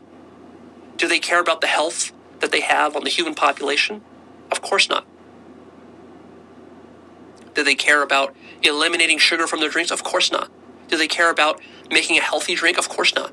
In fact, what they do is they lobby the government to make sure that the government doesn't regulate this stuff and to make sure that they can export this stuff all around the world very cheaply with no tariffs, no taxes, no regulations whatsoever. And that this stuff is actually not um, treated as junk food. Literally, American junk food manufacturers have to lobby government in order to prevent the government from placing labels on junk food telling the populace that it's junk food and that it's damaging to your health. And they actually get this this legislation passed such that in various free trade agreements between um, America and Canada and Mexico and all this, um, they've banned the placing of junk food labels on junk food. You see, so it is devil. This this whole Coca-Cola dynamic is pure devilry. You see, it's pure deception. It's untruth. And fundamentally, all of this contributes to people not being able to access Teotl. Because when children are, are so ADHD that they can't even focus and meditate for 20 minutes, and they're so obese that they get various kinds of diseases, and then they become so addicted to video games and other things, uh, all of this comes together in such a way that then the connection from ever accessing Teotl is completely lost. You see? And then even if somebody comes along like myself who wants to maybe deliver a little bit of truth by teaching Teotl, can I actually do it on a ma- on a broad scale? No, because the entire advertising and marketing ecosystem in the world is completely dominated by players like Coca-Cola and giant banks and giant oil companies and giant pharmaceutical companies and so forth. That someone who's actually teaching Teotl can't compete with that. Can't compete with the millions of advertising dollars that are necessary to actually spread this message in the proper way. See? Because they take up all the oxygen in the room. And I'm not I'm not um, I'm not really whining about that. I'm just giving you an example here of how how this really works.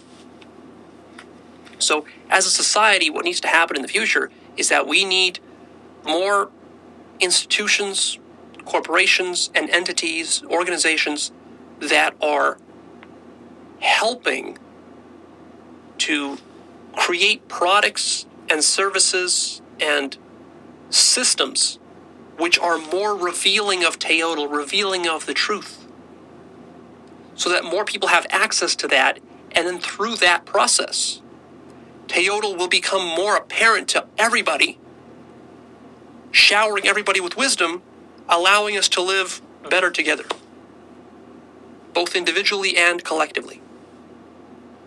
That's the ultimate solution. And I hope you can see how practical that is. Truth is not just some abstraction. Truth permeates every single aspect of your life. And when you're not connected to truth, by definition, you're living in falsehood and delusion, which leads to depravity, which leads to all the problems that you have in your life, individually and collectively. Next, quote, humans come to know Teotl using their heart, not head or brain. The heart serves as a center for teyolia, that vital force which induces humans towards that which alone fills their emptiness and gives them roots, teotl. Knowing requires that one possesses a, quote, teotlized heart. That is, a heart charged with teotl's sacred energy and enjoying sacred presence. The, quote, teotlized heart possesses an extraordinary amount of teyolia. One possessing a teotlized heart has teotl in his heart and is, quote, wise in the things of teotl, end quote. So, this is the difference between being focused and based from your left hemisphere to your right hemisphere. The right hemisphere is more holistic, more integrated. You could also call it your heart. It is connected with your heart, it's holistic. Whereas the left hemisphere is very rational, logical, demanding proof and evidence for things. And so when you try to live your life and you try to do philosophy from the left hemisphere, from your brain, from your head, and not enough from your heart, what you get is you get the the common problem that you find today in modern academic philosophy, within academia in general. The way that science is done, you get the materialistic paradigm that we talk about you get rationalism, reductionism, scientism. You get denial of spirituality. You get uh, ignorance about psychology, ignorance about self deception, ignorance about states of consciousness, denial of states of consciousness, believing that states of consciousness are just byproducts of the brain, believing that God is just a byproduct of the brain. All of this is part of the spiral dynamic stage orange phase of cognitive development, where people are really stuck in their heads. And by going beyond that, and by experiencing Teotl directly, you realize that there is an, uh, an awakening of the heart which happens. And then you start to live your life from your heart rather than your head. And the more you do that, the more you connect with Teotl, the more wisdom you have, the better things go in your life, the more satisfied you are, the less diseases you have, the less despicable of a person you are, the less selfish you are, and the more you fulfill your mission in life, which is to love. If you want to know more about that, go check out my episode called What is Love, where I talk about that. Next quote The Nahua word for heart, and remember, Nahua just means Aztec. So the Aztec word for heart derives from the Aztec word for movement, this indicates yet another way in which the heart is the organ best suited for knowing Teotl's way.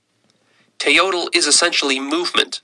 A Teotlized heart moves in balance with the movement of Teotl, and as a result moves knowingly.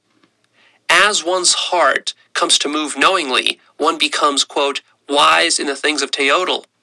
One comes to have Teotl in his heart. Teotl presents and discloses itself to and through one's heart. End quote. And this is why many spiritual traditions talk about love and talk about compassion and talk about the heart. It's big within the Christian tradition, but it's also big, for example, within Buddhism. They teach compassion, they teach something called love and kindness meditation.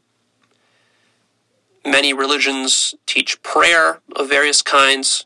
Uh, the Sufis talk about the love of God, that's from Islam. Because the more conscious you become that you are Teotl, the the more your heart opens because you realize that you are intimately connected with the entire universe. You are the entire universe. And then comes the letting go of judgment the letting go of tribalism and demonization. And ultimately, what you can experience is you can experience platonic, existential, metaphysical love as one facet of Teotl, because Teotl loves everything. God is all loving. And you can then realize that since you are God, you also can love everything. Next, quote Teotl is ultimately ineffable, since it is undifferentiated and unordered, a seamless totality.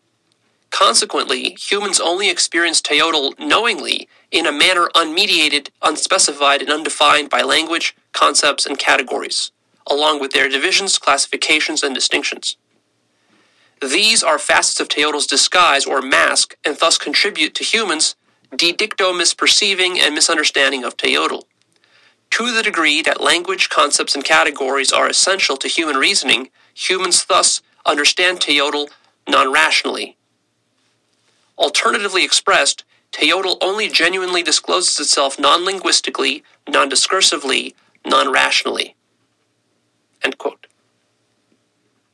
So we already touched on this, but it's such an important point that it bears repeating again. You can't get to Teotl linguistically, discursively, semantically, rationally. Through proofs and models and equations, you cannot quantify Teotl because Teotl is infinite and all your models and quantifications are finite. So you're never going to succeed in that.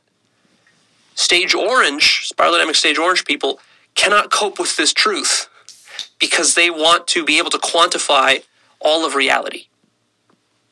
And they want to be able to model all of reality. But they're forgetting that they themselves are teotl. How do you quantify yourself? So you need some sort of practice which goes beyond language and symbols. And so one way to talk about enlightenment is we can talk about it and term it non symbolic consciousness. Ordinary human consciousness is symbolic conceptual consciousness. Even when you're thinking about the future and what you're going to do tomorrow,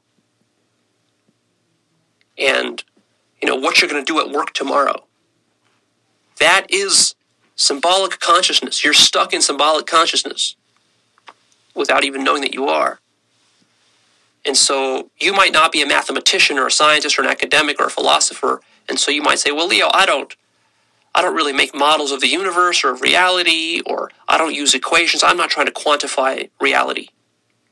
But in a sense, you are. You're stuck in in a in in symbolic relationship with reality because you're thinking of the future. You're living in the future. You're thinking about the past. You're living in the past and uh, all the meanings that you assign to the world and so forth. All of this you do linguistically, rationally, and symbolically.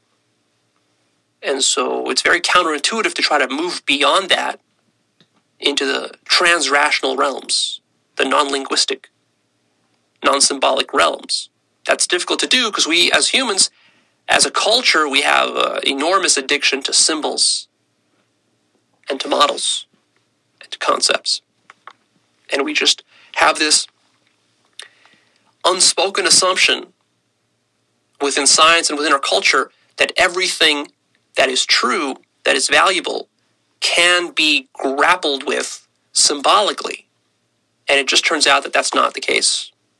In fact, the truth is non symbolic by definition. If you have a symbol of God, it's not God.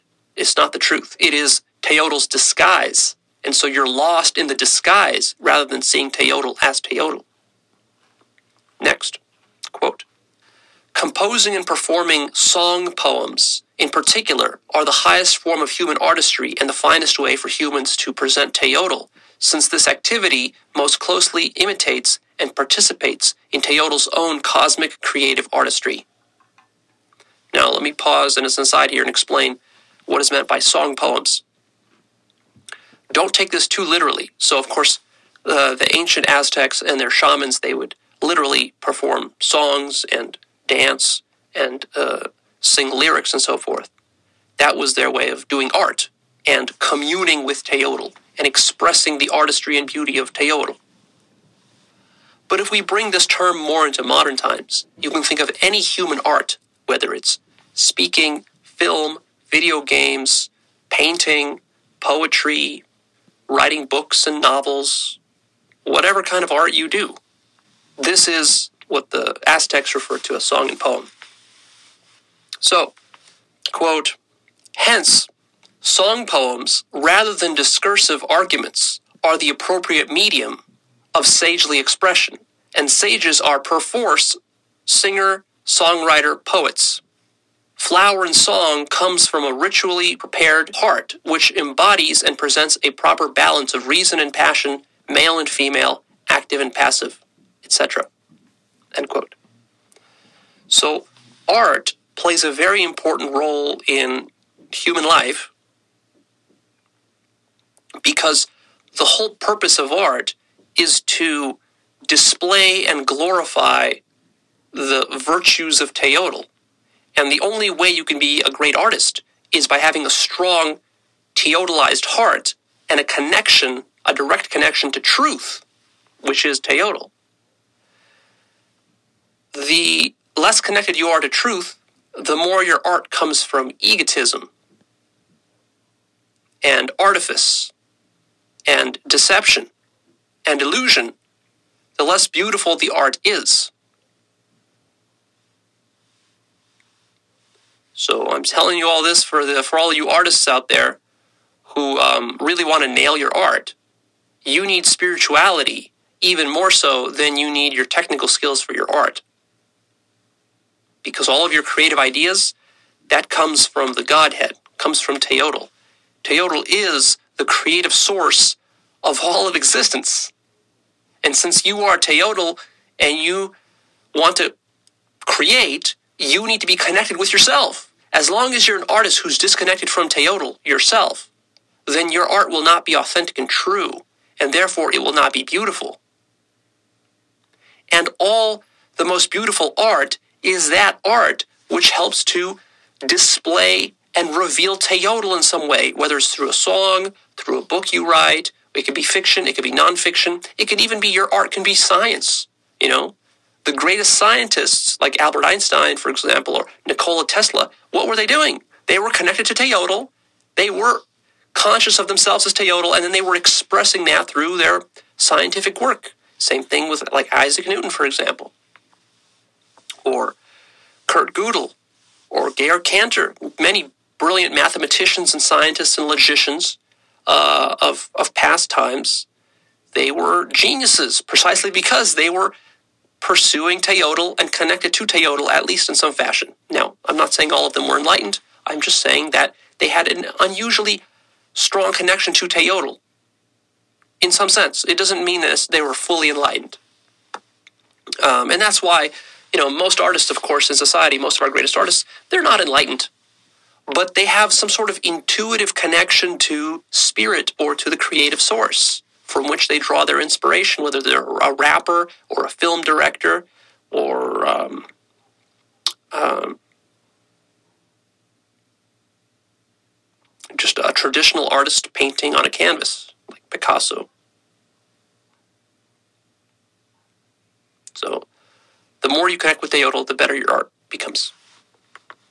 Next, quote, acquiring a Teotlized heart and becoming knowledgeable of Teotl also requires that one engage in flower and song. Artistic activity epistemologically improves one's heart, causing it to move in balance with Teotl and hence move knowingly. By engaging creative artistry, humans imitate and participate in, albeit imperfectly, the self transforming, cosmic creativity of Teotl. In so doing, they fashion their hearts after Teotl. End quote. See, it goes both ways. It's a two way street. By doing good art, you come to better understand Teotl. And by better understanding Teotl, you come to do better art. Hmm? And so this also ties in now with life purpose. So, one of the reasons most people are so dissatisfied with their life because they work lame nine to five jobs, which are not their art. And so they spend half of their life working on stuff they have no heartfelt connection to. And in fact, it's usually the opposite. They're working to uh, to peddle illusion and to peddle falsehood to others. And so this becomes very depressing and soul draining. And so one of the most important pillars of your life is to find a sense of life purpose, to find a way in which you want to artistically express yourself. This is important because you, as a human being, you are Teotl. And Teotl is um, getting his kicks out of life from creating. So, you as a human, if you're not really connected with the whole process of creating something beautiful, whether it's in science or in the domain of business or in the domain of, of traditional art or music or whatever, then uh, you're really missing out on a huge pillar of life. You are God. You're like a little mini God that gets to create in human form. Of course, as a human, you're limited. There's only certain things you can create. Uh, you can't create as powerfully as Teotl itself can, um, but you'd be amazed at the kind of amazing stuff you could create once you connect yourself uh, deeper into Teotl. And then also how that makes you feel, how good that feels. And then also how that helps you to connect with Teotl. See, so it's sort of like a, a, a positive vicious cycle that, that goes upwards. Or conversely, it goes downward if you're if you're not doing that. So a lot of people are depressed simply because they don't have something like this in their life. They don't have a sense of life purpose. And they're just kind of wasting it away. Uh, by the way, what is what is this that's happening right now? I'm here talking. What is this talking? This is my flower and song. This is what I do to get my kicks. This is what I do as God. I found this thing for me. And the way I found it is I explain in my life purpose course. I go through the steps and the principles that I went through to create actualized.org and solidify it for myself as my vehicle. Actualized.org is my vehicle for doing my song and dance and expressing my teotlized heart. And as I do it more and more, my heart becomes more and more teotlized, and the better and better and the deeper I can go with my work, the more my work can help to reveal Teotl to you, the more that inspires me as I get feedback from that, and it creates this positive, um, vicious cycle for me. And that's quite rewarding. And that's, uh, that's how I enjoy my life, is doing this work. Ta-da! That's what's going on here. This is my art. Now, of course, your art has nothing to do with my art per se.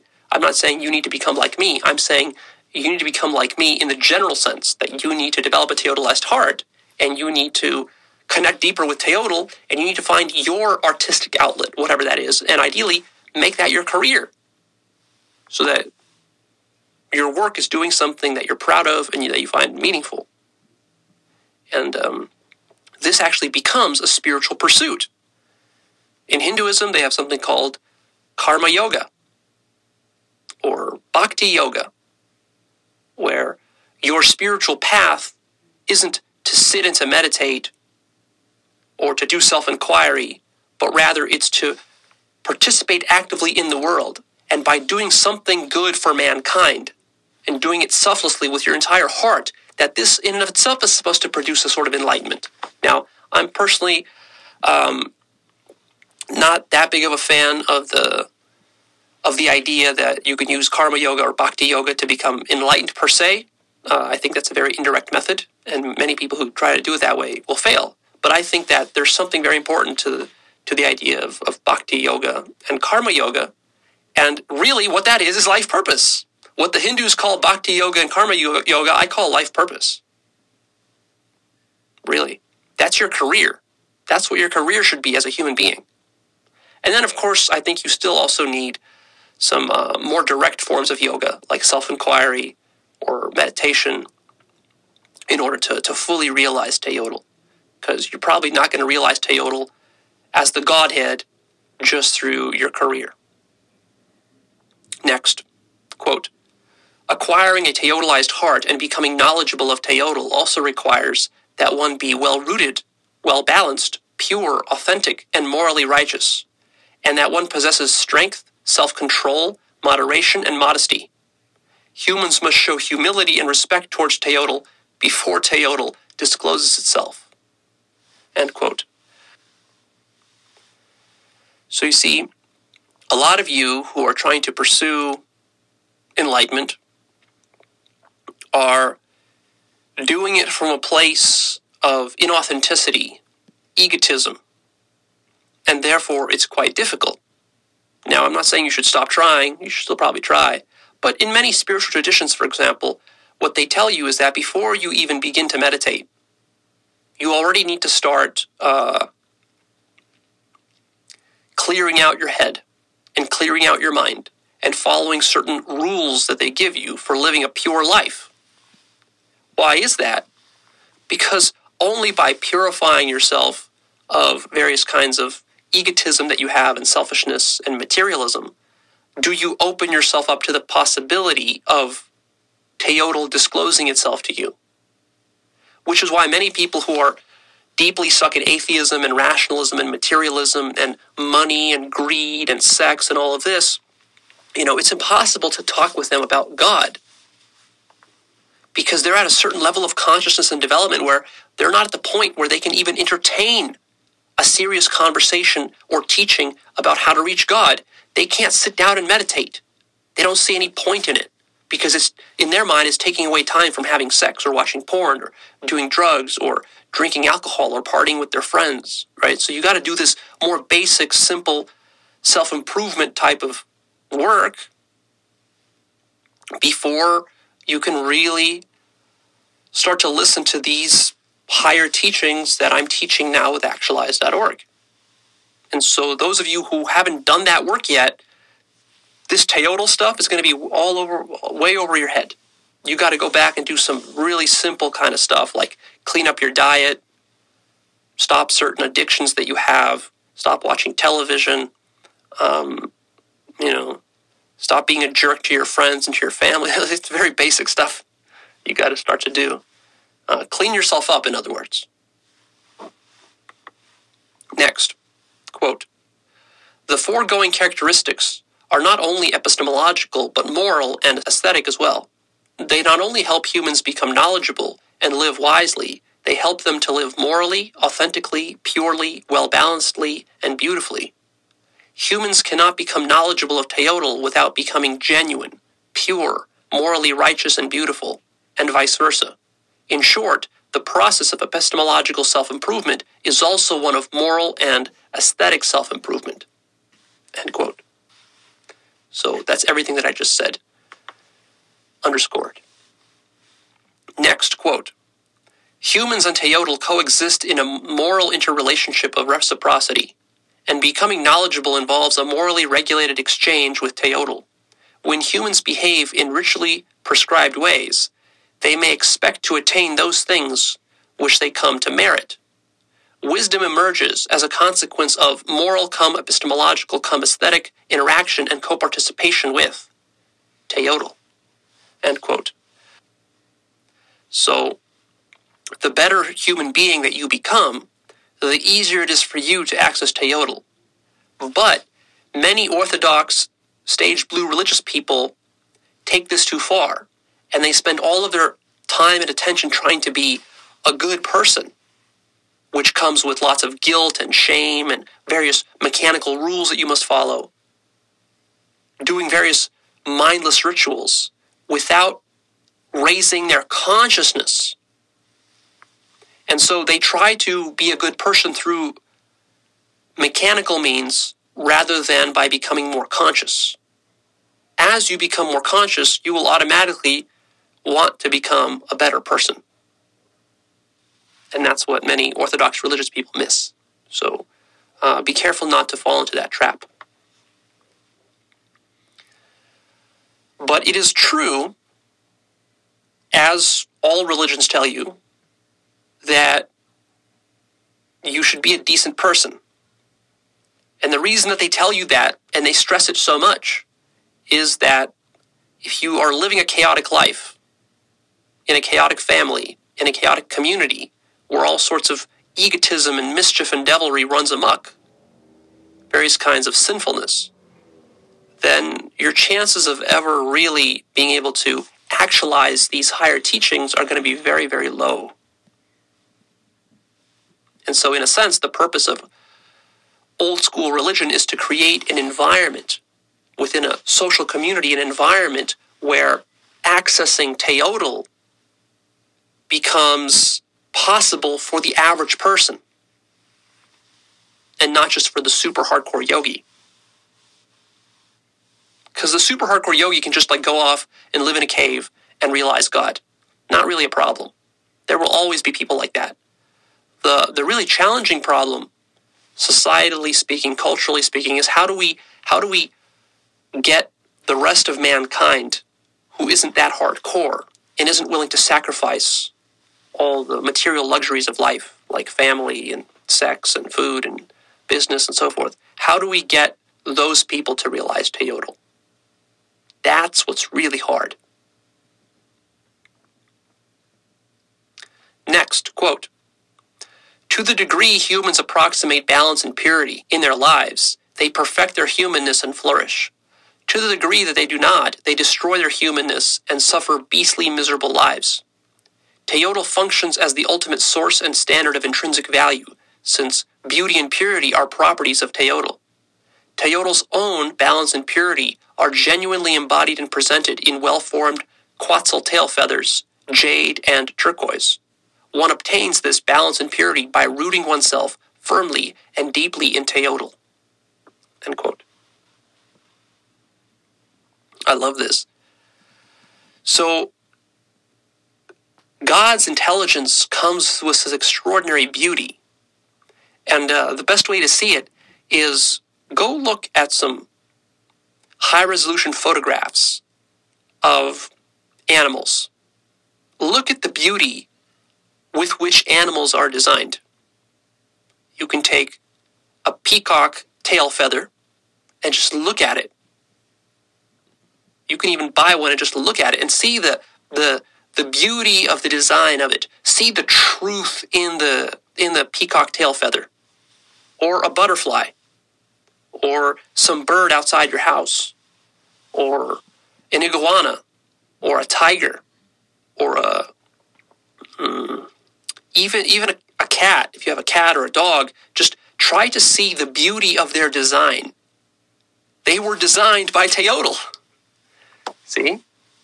And so you can you can look everywhere throughout society and throughout life, and you can look at man-made things. And you can ask yourself, how well does it mirror the genius of the designs of Teotl?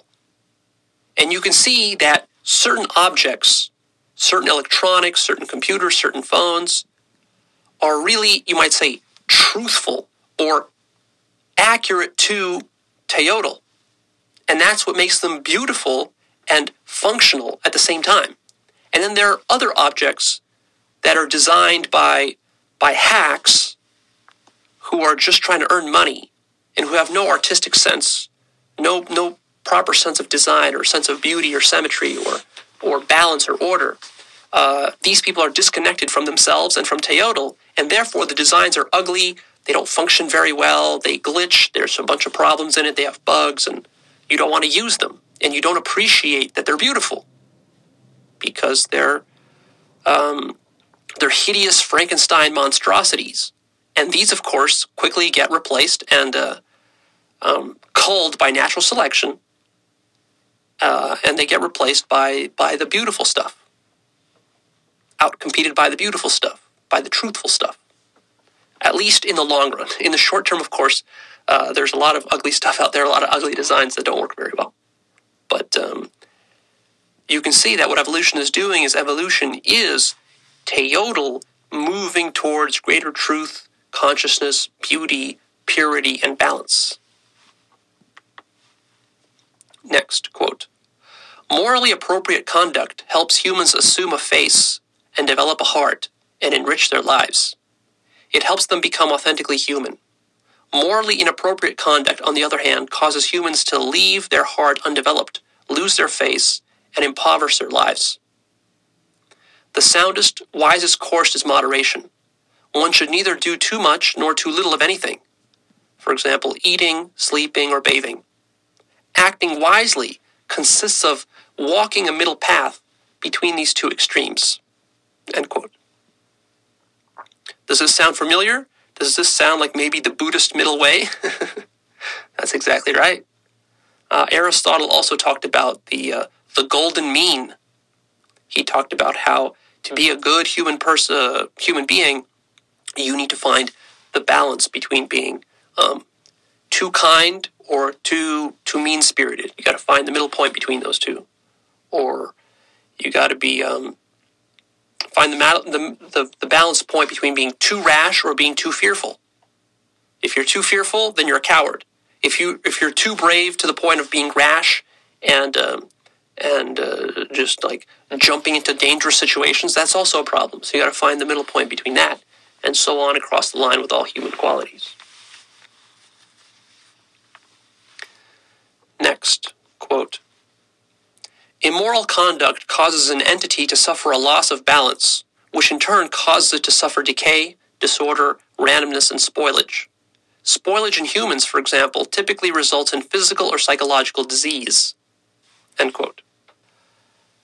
Today, in America and in Europe and all around the world, materialistic people are suffering from all sorts of diseases, autoimmune conditions, dozens of different versions of them exist, um, thyroid problems, uh, fibromyalgia, chronic fatigue, cancers of various kinds all throughout the body, um, mental illnesses and dysfunctions from bipolar to depression to ADHD to schizophrenia, anxiety and panic attacks, heart attacks, heart disease, various kinds of MS, and uh, the list goes on and on and on and on and on. What is this? This is not just an accident. This is a byproduct of how you live your life. And right now, we're living in a very diseased time where there's a lot of spoilage within humans. It, of course, starts with the things you put in your mouth, but it doesn't end there. It's also about how you use your body, how you use your mind, what kind of information you put in through your eyes and through your ears into your skull, uh, what kind of people you surround yourself with, uh, what kind of community that you're a part of, what kind of activities you engage in and devote a lot of your focus and attention to, what kind of thoughts you have on a habitual, regular basis. Are they negative, toxic thoughts? Are they thoughts about hurting others? Are they thoughts about enemies and people that you demonize, judgments that you make, and so forth? Or are they positive thoughts? Loving thoughts? So, right now, we have a lot of spoilage within our society, both individually and collectively because we're out of touch, we're out of balance with our ecology and with ourselves and with Teotl. Next, quote The Nahuas characterized education as the art of strengthening or bringing up of men, and the act of giving wisdom to the face. Humans are born incomplete and faceless, meaning without character, yet they are perfectible through proper education. Education aims at perfecting children by developing in them a wise face and strong humanized heart and fashioning their character into a well smoked and precious turquoise. This equips them with the means for keeping their balance on the slippery earth. End quote. You see, this is what true education is about. And I already talked about the problems of our education system, but here's heaping some more criticism on top of that the point of school and university should not be to pass tests or to learn mathematics or English or science, but it should be to give children a face, to teach them how to live life, to teach them a proper sense of priority and perspective, to make them wise and strong and give them a teotlized heart, and to show them a pathway to teotl to teach them how to be decent human beings. Not through indoctrination or through dogma, not through testing, not through memorization, not through mechanical rules, but through raising of their consciousness, teaching them how to think for themselves, teaching them how to do metaphysical and epistemic inquiry, teaching them how to connect with their artistic talents and how to express those, teach them how to be authentic, how to be truthful. Teach them psychology, teach them how their mind works, teach them about self deception, teach them about the dangers of belief systems and ideologies. in effect, very self servingly, everything that I talk about through actualized.org. But why do I talk about these topics and not other topics? Precisely because the whole foundation of actualized.org was me saying to myself, okay, what are the most important things in life that I need to know? Let me make a catalog of all of those things, which are not being talked about anywhere else. Not in school, not in most books, not in most magazines, not on most TV shows, not on most YouTube channels. Let me make a catalog of those. The highest human wisdom. And let me make it practical. And let me embody it and actually find techniques and actually do the techniques and actually do this stuff because I can't teach it without doing it. And that's what actualized.org is. Ta da! So if you're some um, um, future educator, if you really want to change our education system, if you want to be a good teacher, a good professor, a good uh, guru, then this is what you got to understand. This is what you got to work on. Help our children to really be educated properly. Now, how do you do that? Well, that's a that's a that's a big problem. There's a lot of systemic obstacles in the way that I can't talk about here. But at least now you're starting to get the idea. And if you're one of those kids who never really liked school, found that it was boring or too technical, or that you were never motivated to learn, uh, it's just because the school schooling was done in the wrong way. When you are doing education properly, as we're describing it here, you're going to be excited about it. You're going to be passionate about it. You're going to want to buy books and go to courses and listen to seminars and, and actually try techniques and do this. This is exciting and fascinating stuff. This is what it means to be human. This is why you were born, is to be constantly learning every single day the most important aspects of reality and how to live a good life.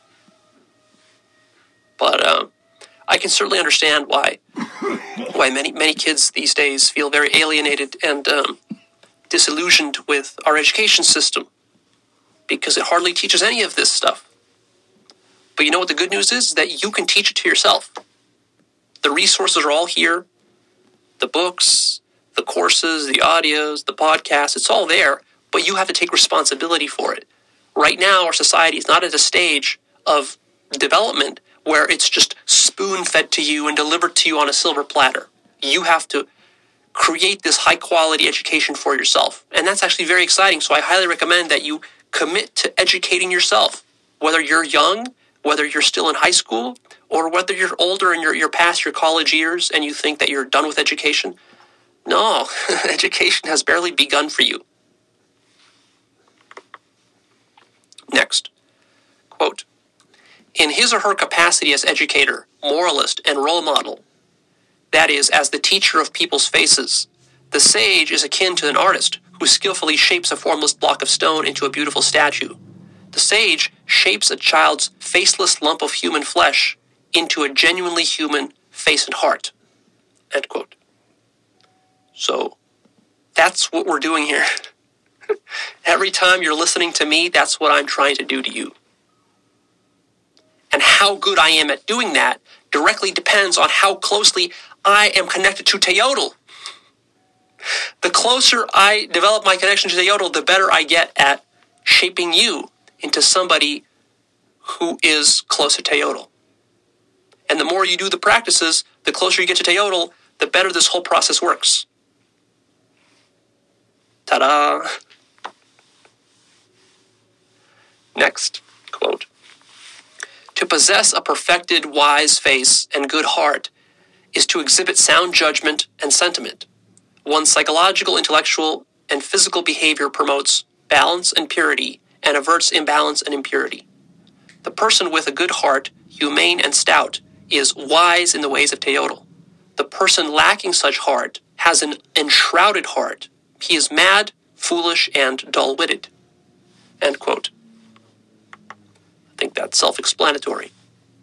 Next, quote Living wisely also requires performing ritual activities devoted to restoring lost balance and purity or to averting future imbalance and impurity.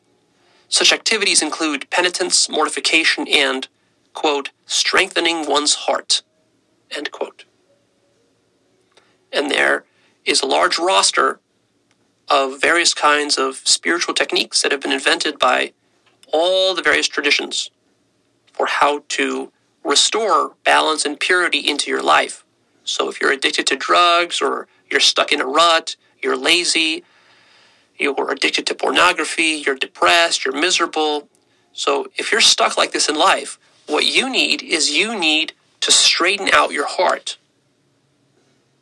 You need to find some kind of process for doing that, whether it's going to rehab center or doing some 5-MeO DMT to rudely awaken you, or going and living in the forest in a, in a cabin all by yourself for a month, or doing a long meditation retreat, or taking a Vipassana retreat, or changing where you live, moving to a different city, moving to a different country, you know, whatever it is.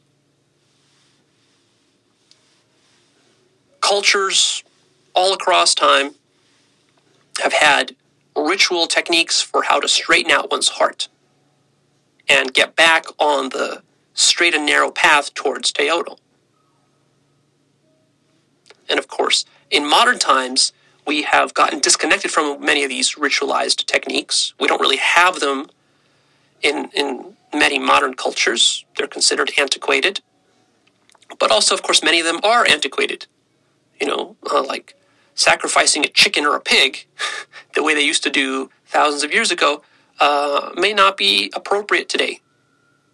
So we need to develop new rituals and new techniques for how to straighten one's heart. And of course, different problems of the heart require different straightening methods. So if you're addicted to drugs, you might need one method. If you're addicted to porn, you might need another method. If you're addicted to TV, you might need another method. Next quote That which is aesthetically valuable or beautiful is also morally valuable and epistemologically valuable, and conversely. It is the well rooted, well balanced, true, disclosing, and pure. That which is aesthetically valueless or ugly is disordered, duplicitous, perverse, unbalanced, impure, and deceptive, since unrooted, undisclosing, inauthentic, and false. End quote. So, I already mentioned this with regards to art, how important this is to art your art can't be duplicitous and perverse and unbalanced or impure. Otherwise, it's not going to be considered good art, and you're not going to be proud of it. When you create art that you're proud of, it's well rooted, well balanced, true, disclosing, and pure. Please notice that. It's also loving, and it elevates the consciousness of mankind. Please notice that. But I want to extend this a little bit further than just art. Those of you who are into business, I want you to think of your business on these terms. Ask yourself is your business, or if you don't run a business, is the business you participate in as part of your job or your career? So, for example, if you work at McDonald's or Starbucks, I want you to ask yourself is the work that you're doing for this company, is the work that your business doing, is it well rooted, well balanced, true, and disclosing of Teotl? Or is it disorder, disordered, duplicitous, perverse, unbalanced, impure, deceptive, and unrooted, inauthentic, and false? Does it spread illusion or does it spread truth?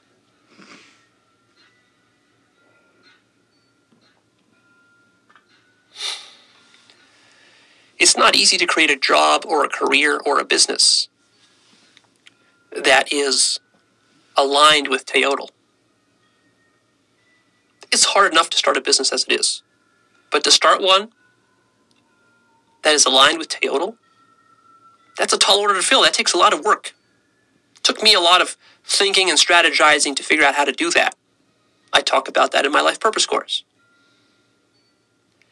If you own a business or whatever job or career you have, you need to figure out a way to align it with Teotl. Next, quote Nahua's aesthetic views creative activity and its products in the following terms. First, creative activity and its products are aesthetically valuable if and only if they genuinely present and truly disclose Teotl. Secondly, creative activity and its products are aesthetically valuable if and only if they contribute positively to the existing store of balance and purity in the cosmos. Works of art accomplish this by faithfully presenting and hence actually embodying balance and purity. That is, by literally being well balanced and pure.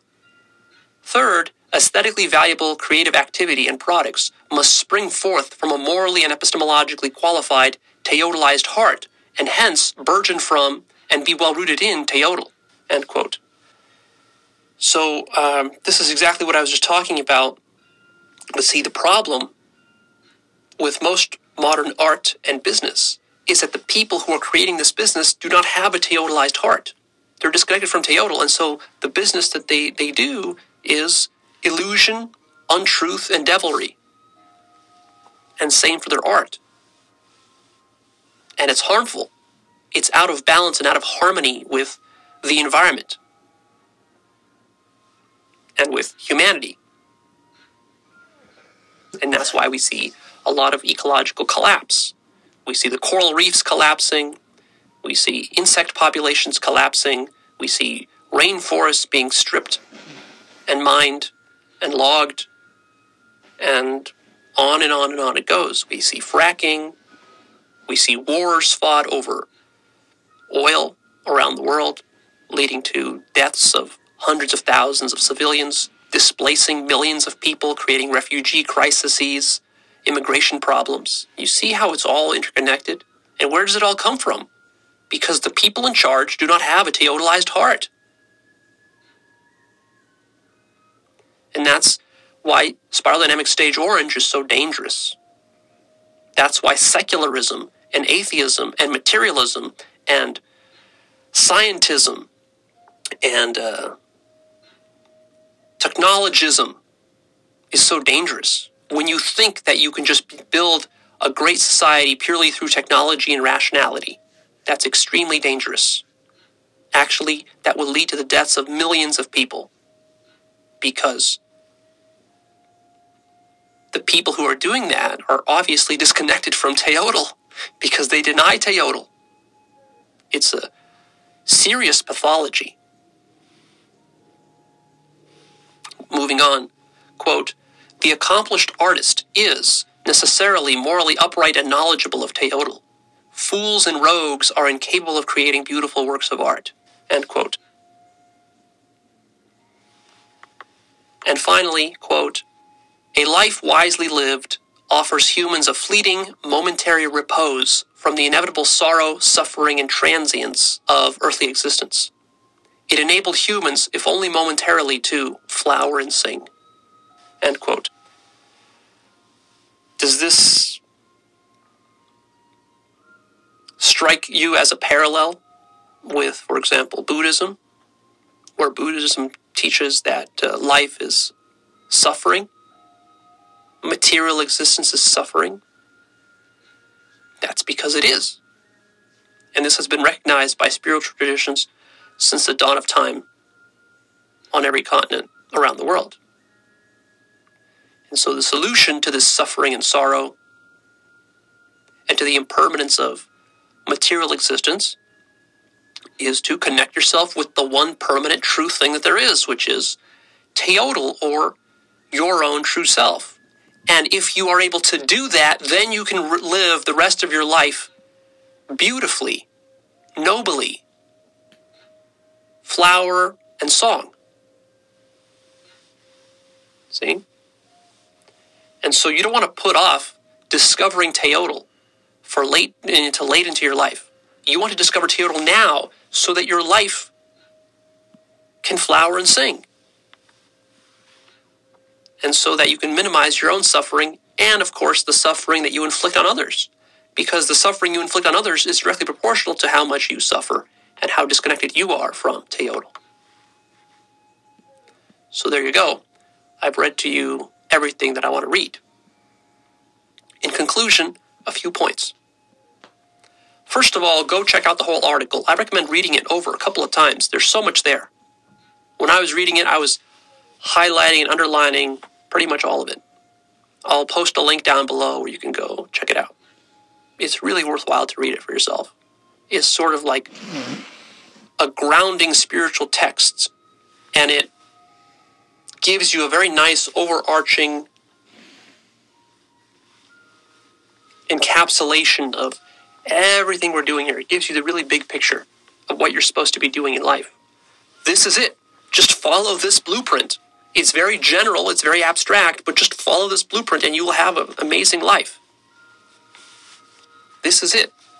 Don't try to reinvent the wheel. Humans have tried sex and marriage and families and, and money and business. We've tried all this stuff and we know it doesn't work. This is the only thing that really works because you need to connect yourself with your own true nature. And your own true nature is Teotl. You are Teotl. How can you be satisfied in life? Even if you have lots of money and sex and everything else, how can you ever be satisfied when you are fundamentally disconnected from your own true source and nature? It's not possible, which is why everything you try doesn't really work and doesn't alleviate your suffering.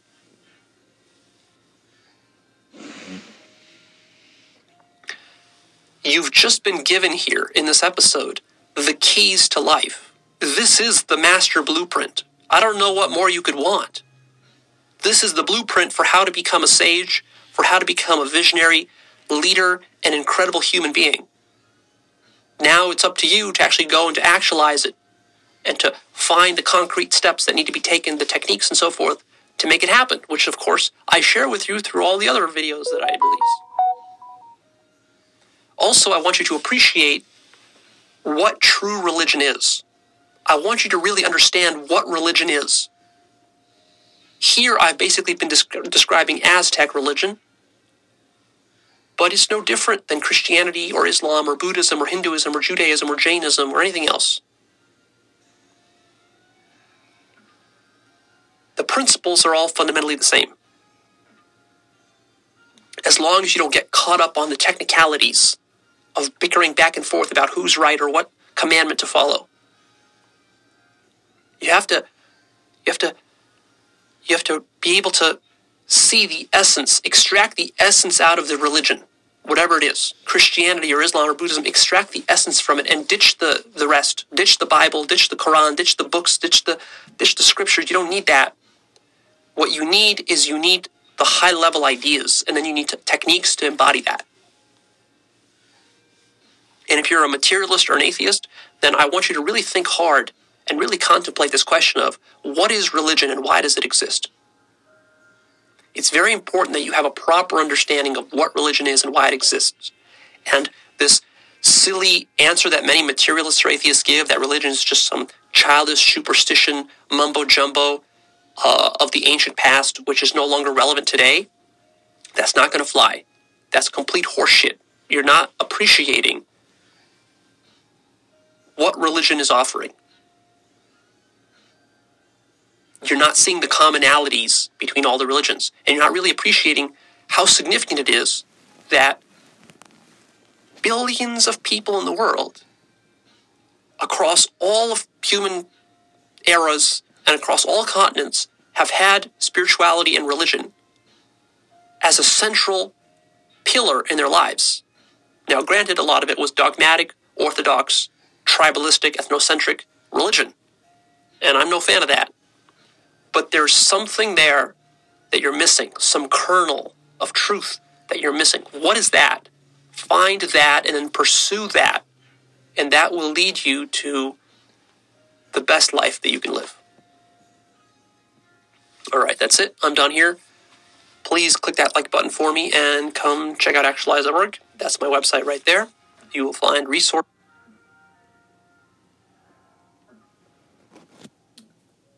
That presentation was provided by actualized.org. on their YouTube channel. The recording was fair use, intended for educational purposes, academic and scholarly intent only. Actualized.org. I'm the Beyond Top Secret Texan. This has been the Beyond Top Secret Texan podcast. This has been the New Moon Esoteric Occult Special about non dualism in Aztec philosophy. Thank you very much. Namaste and shalom.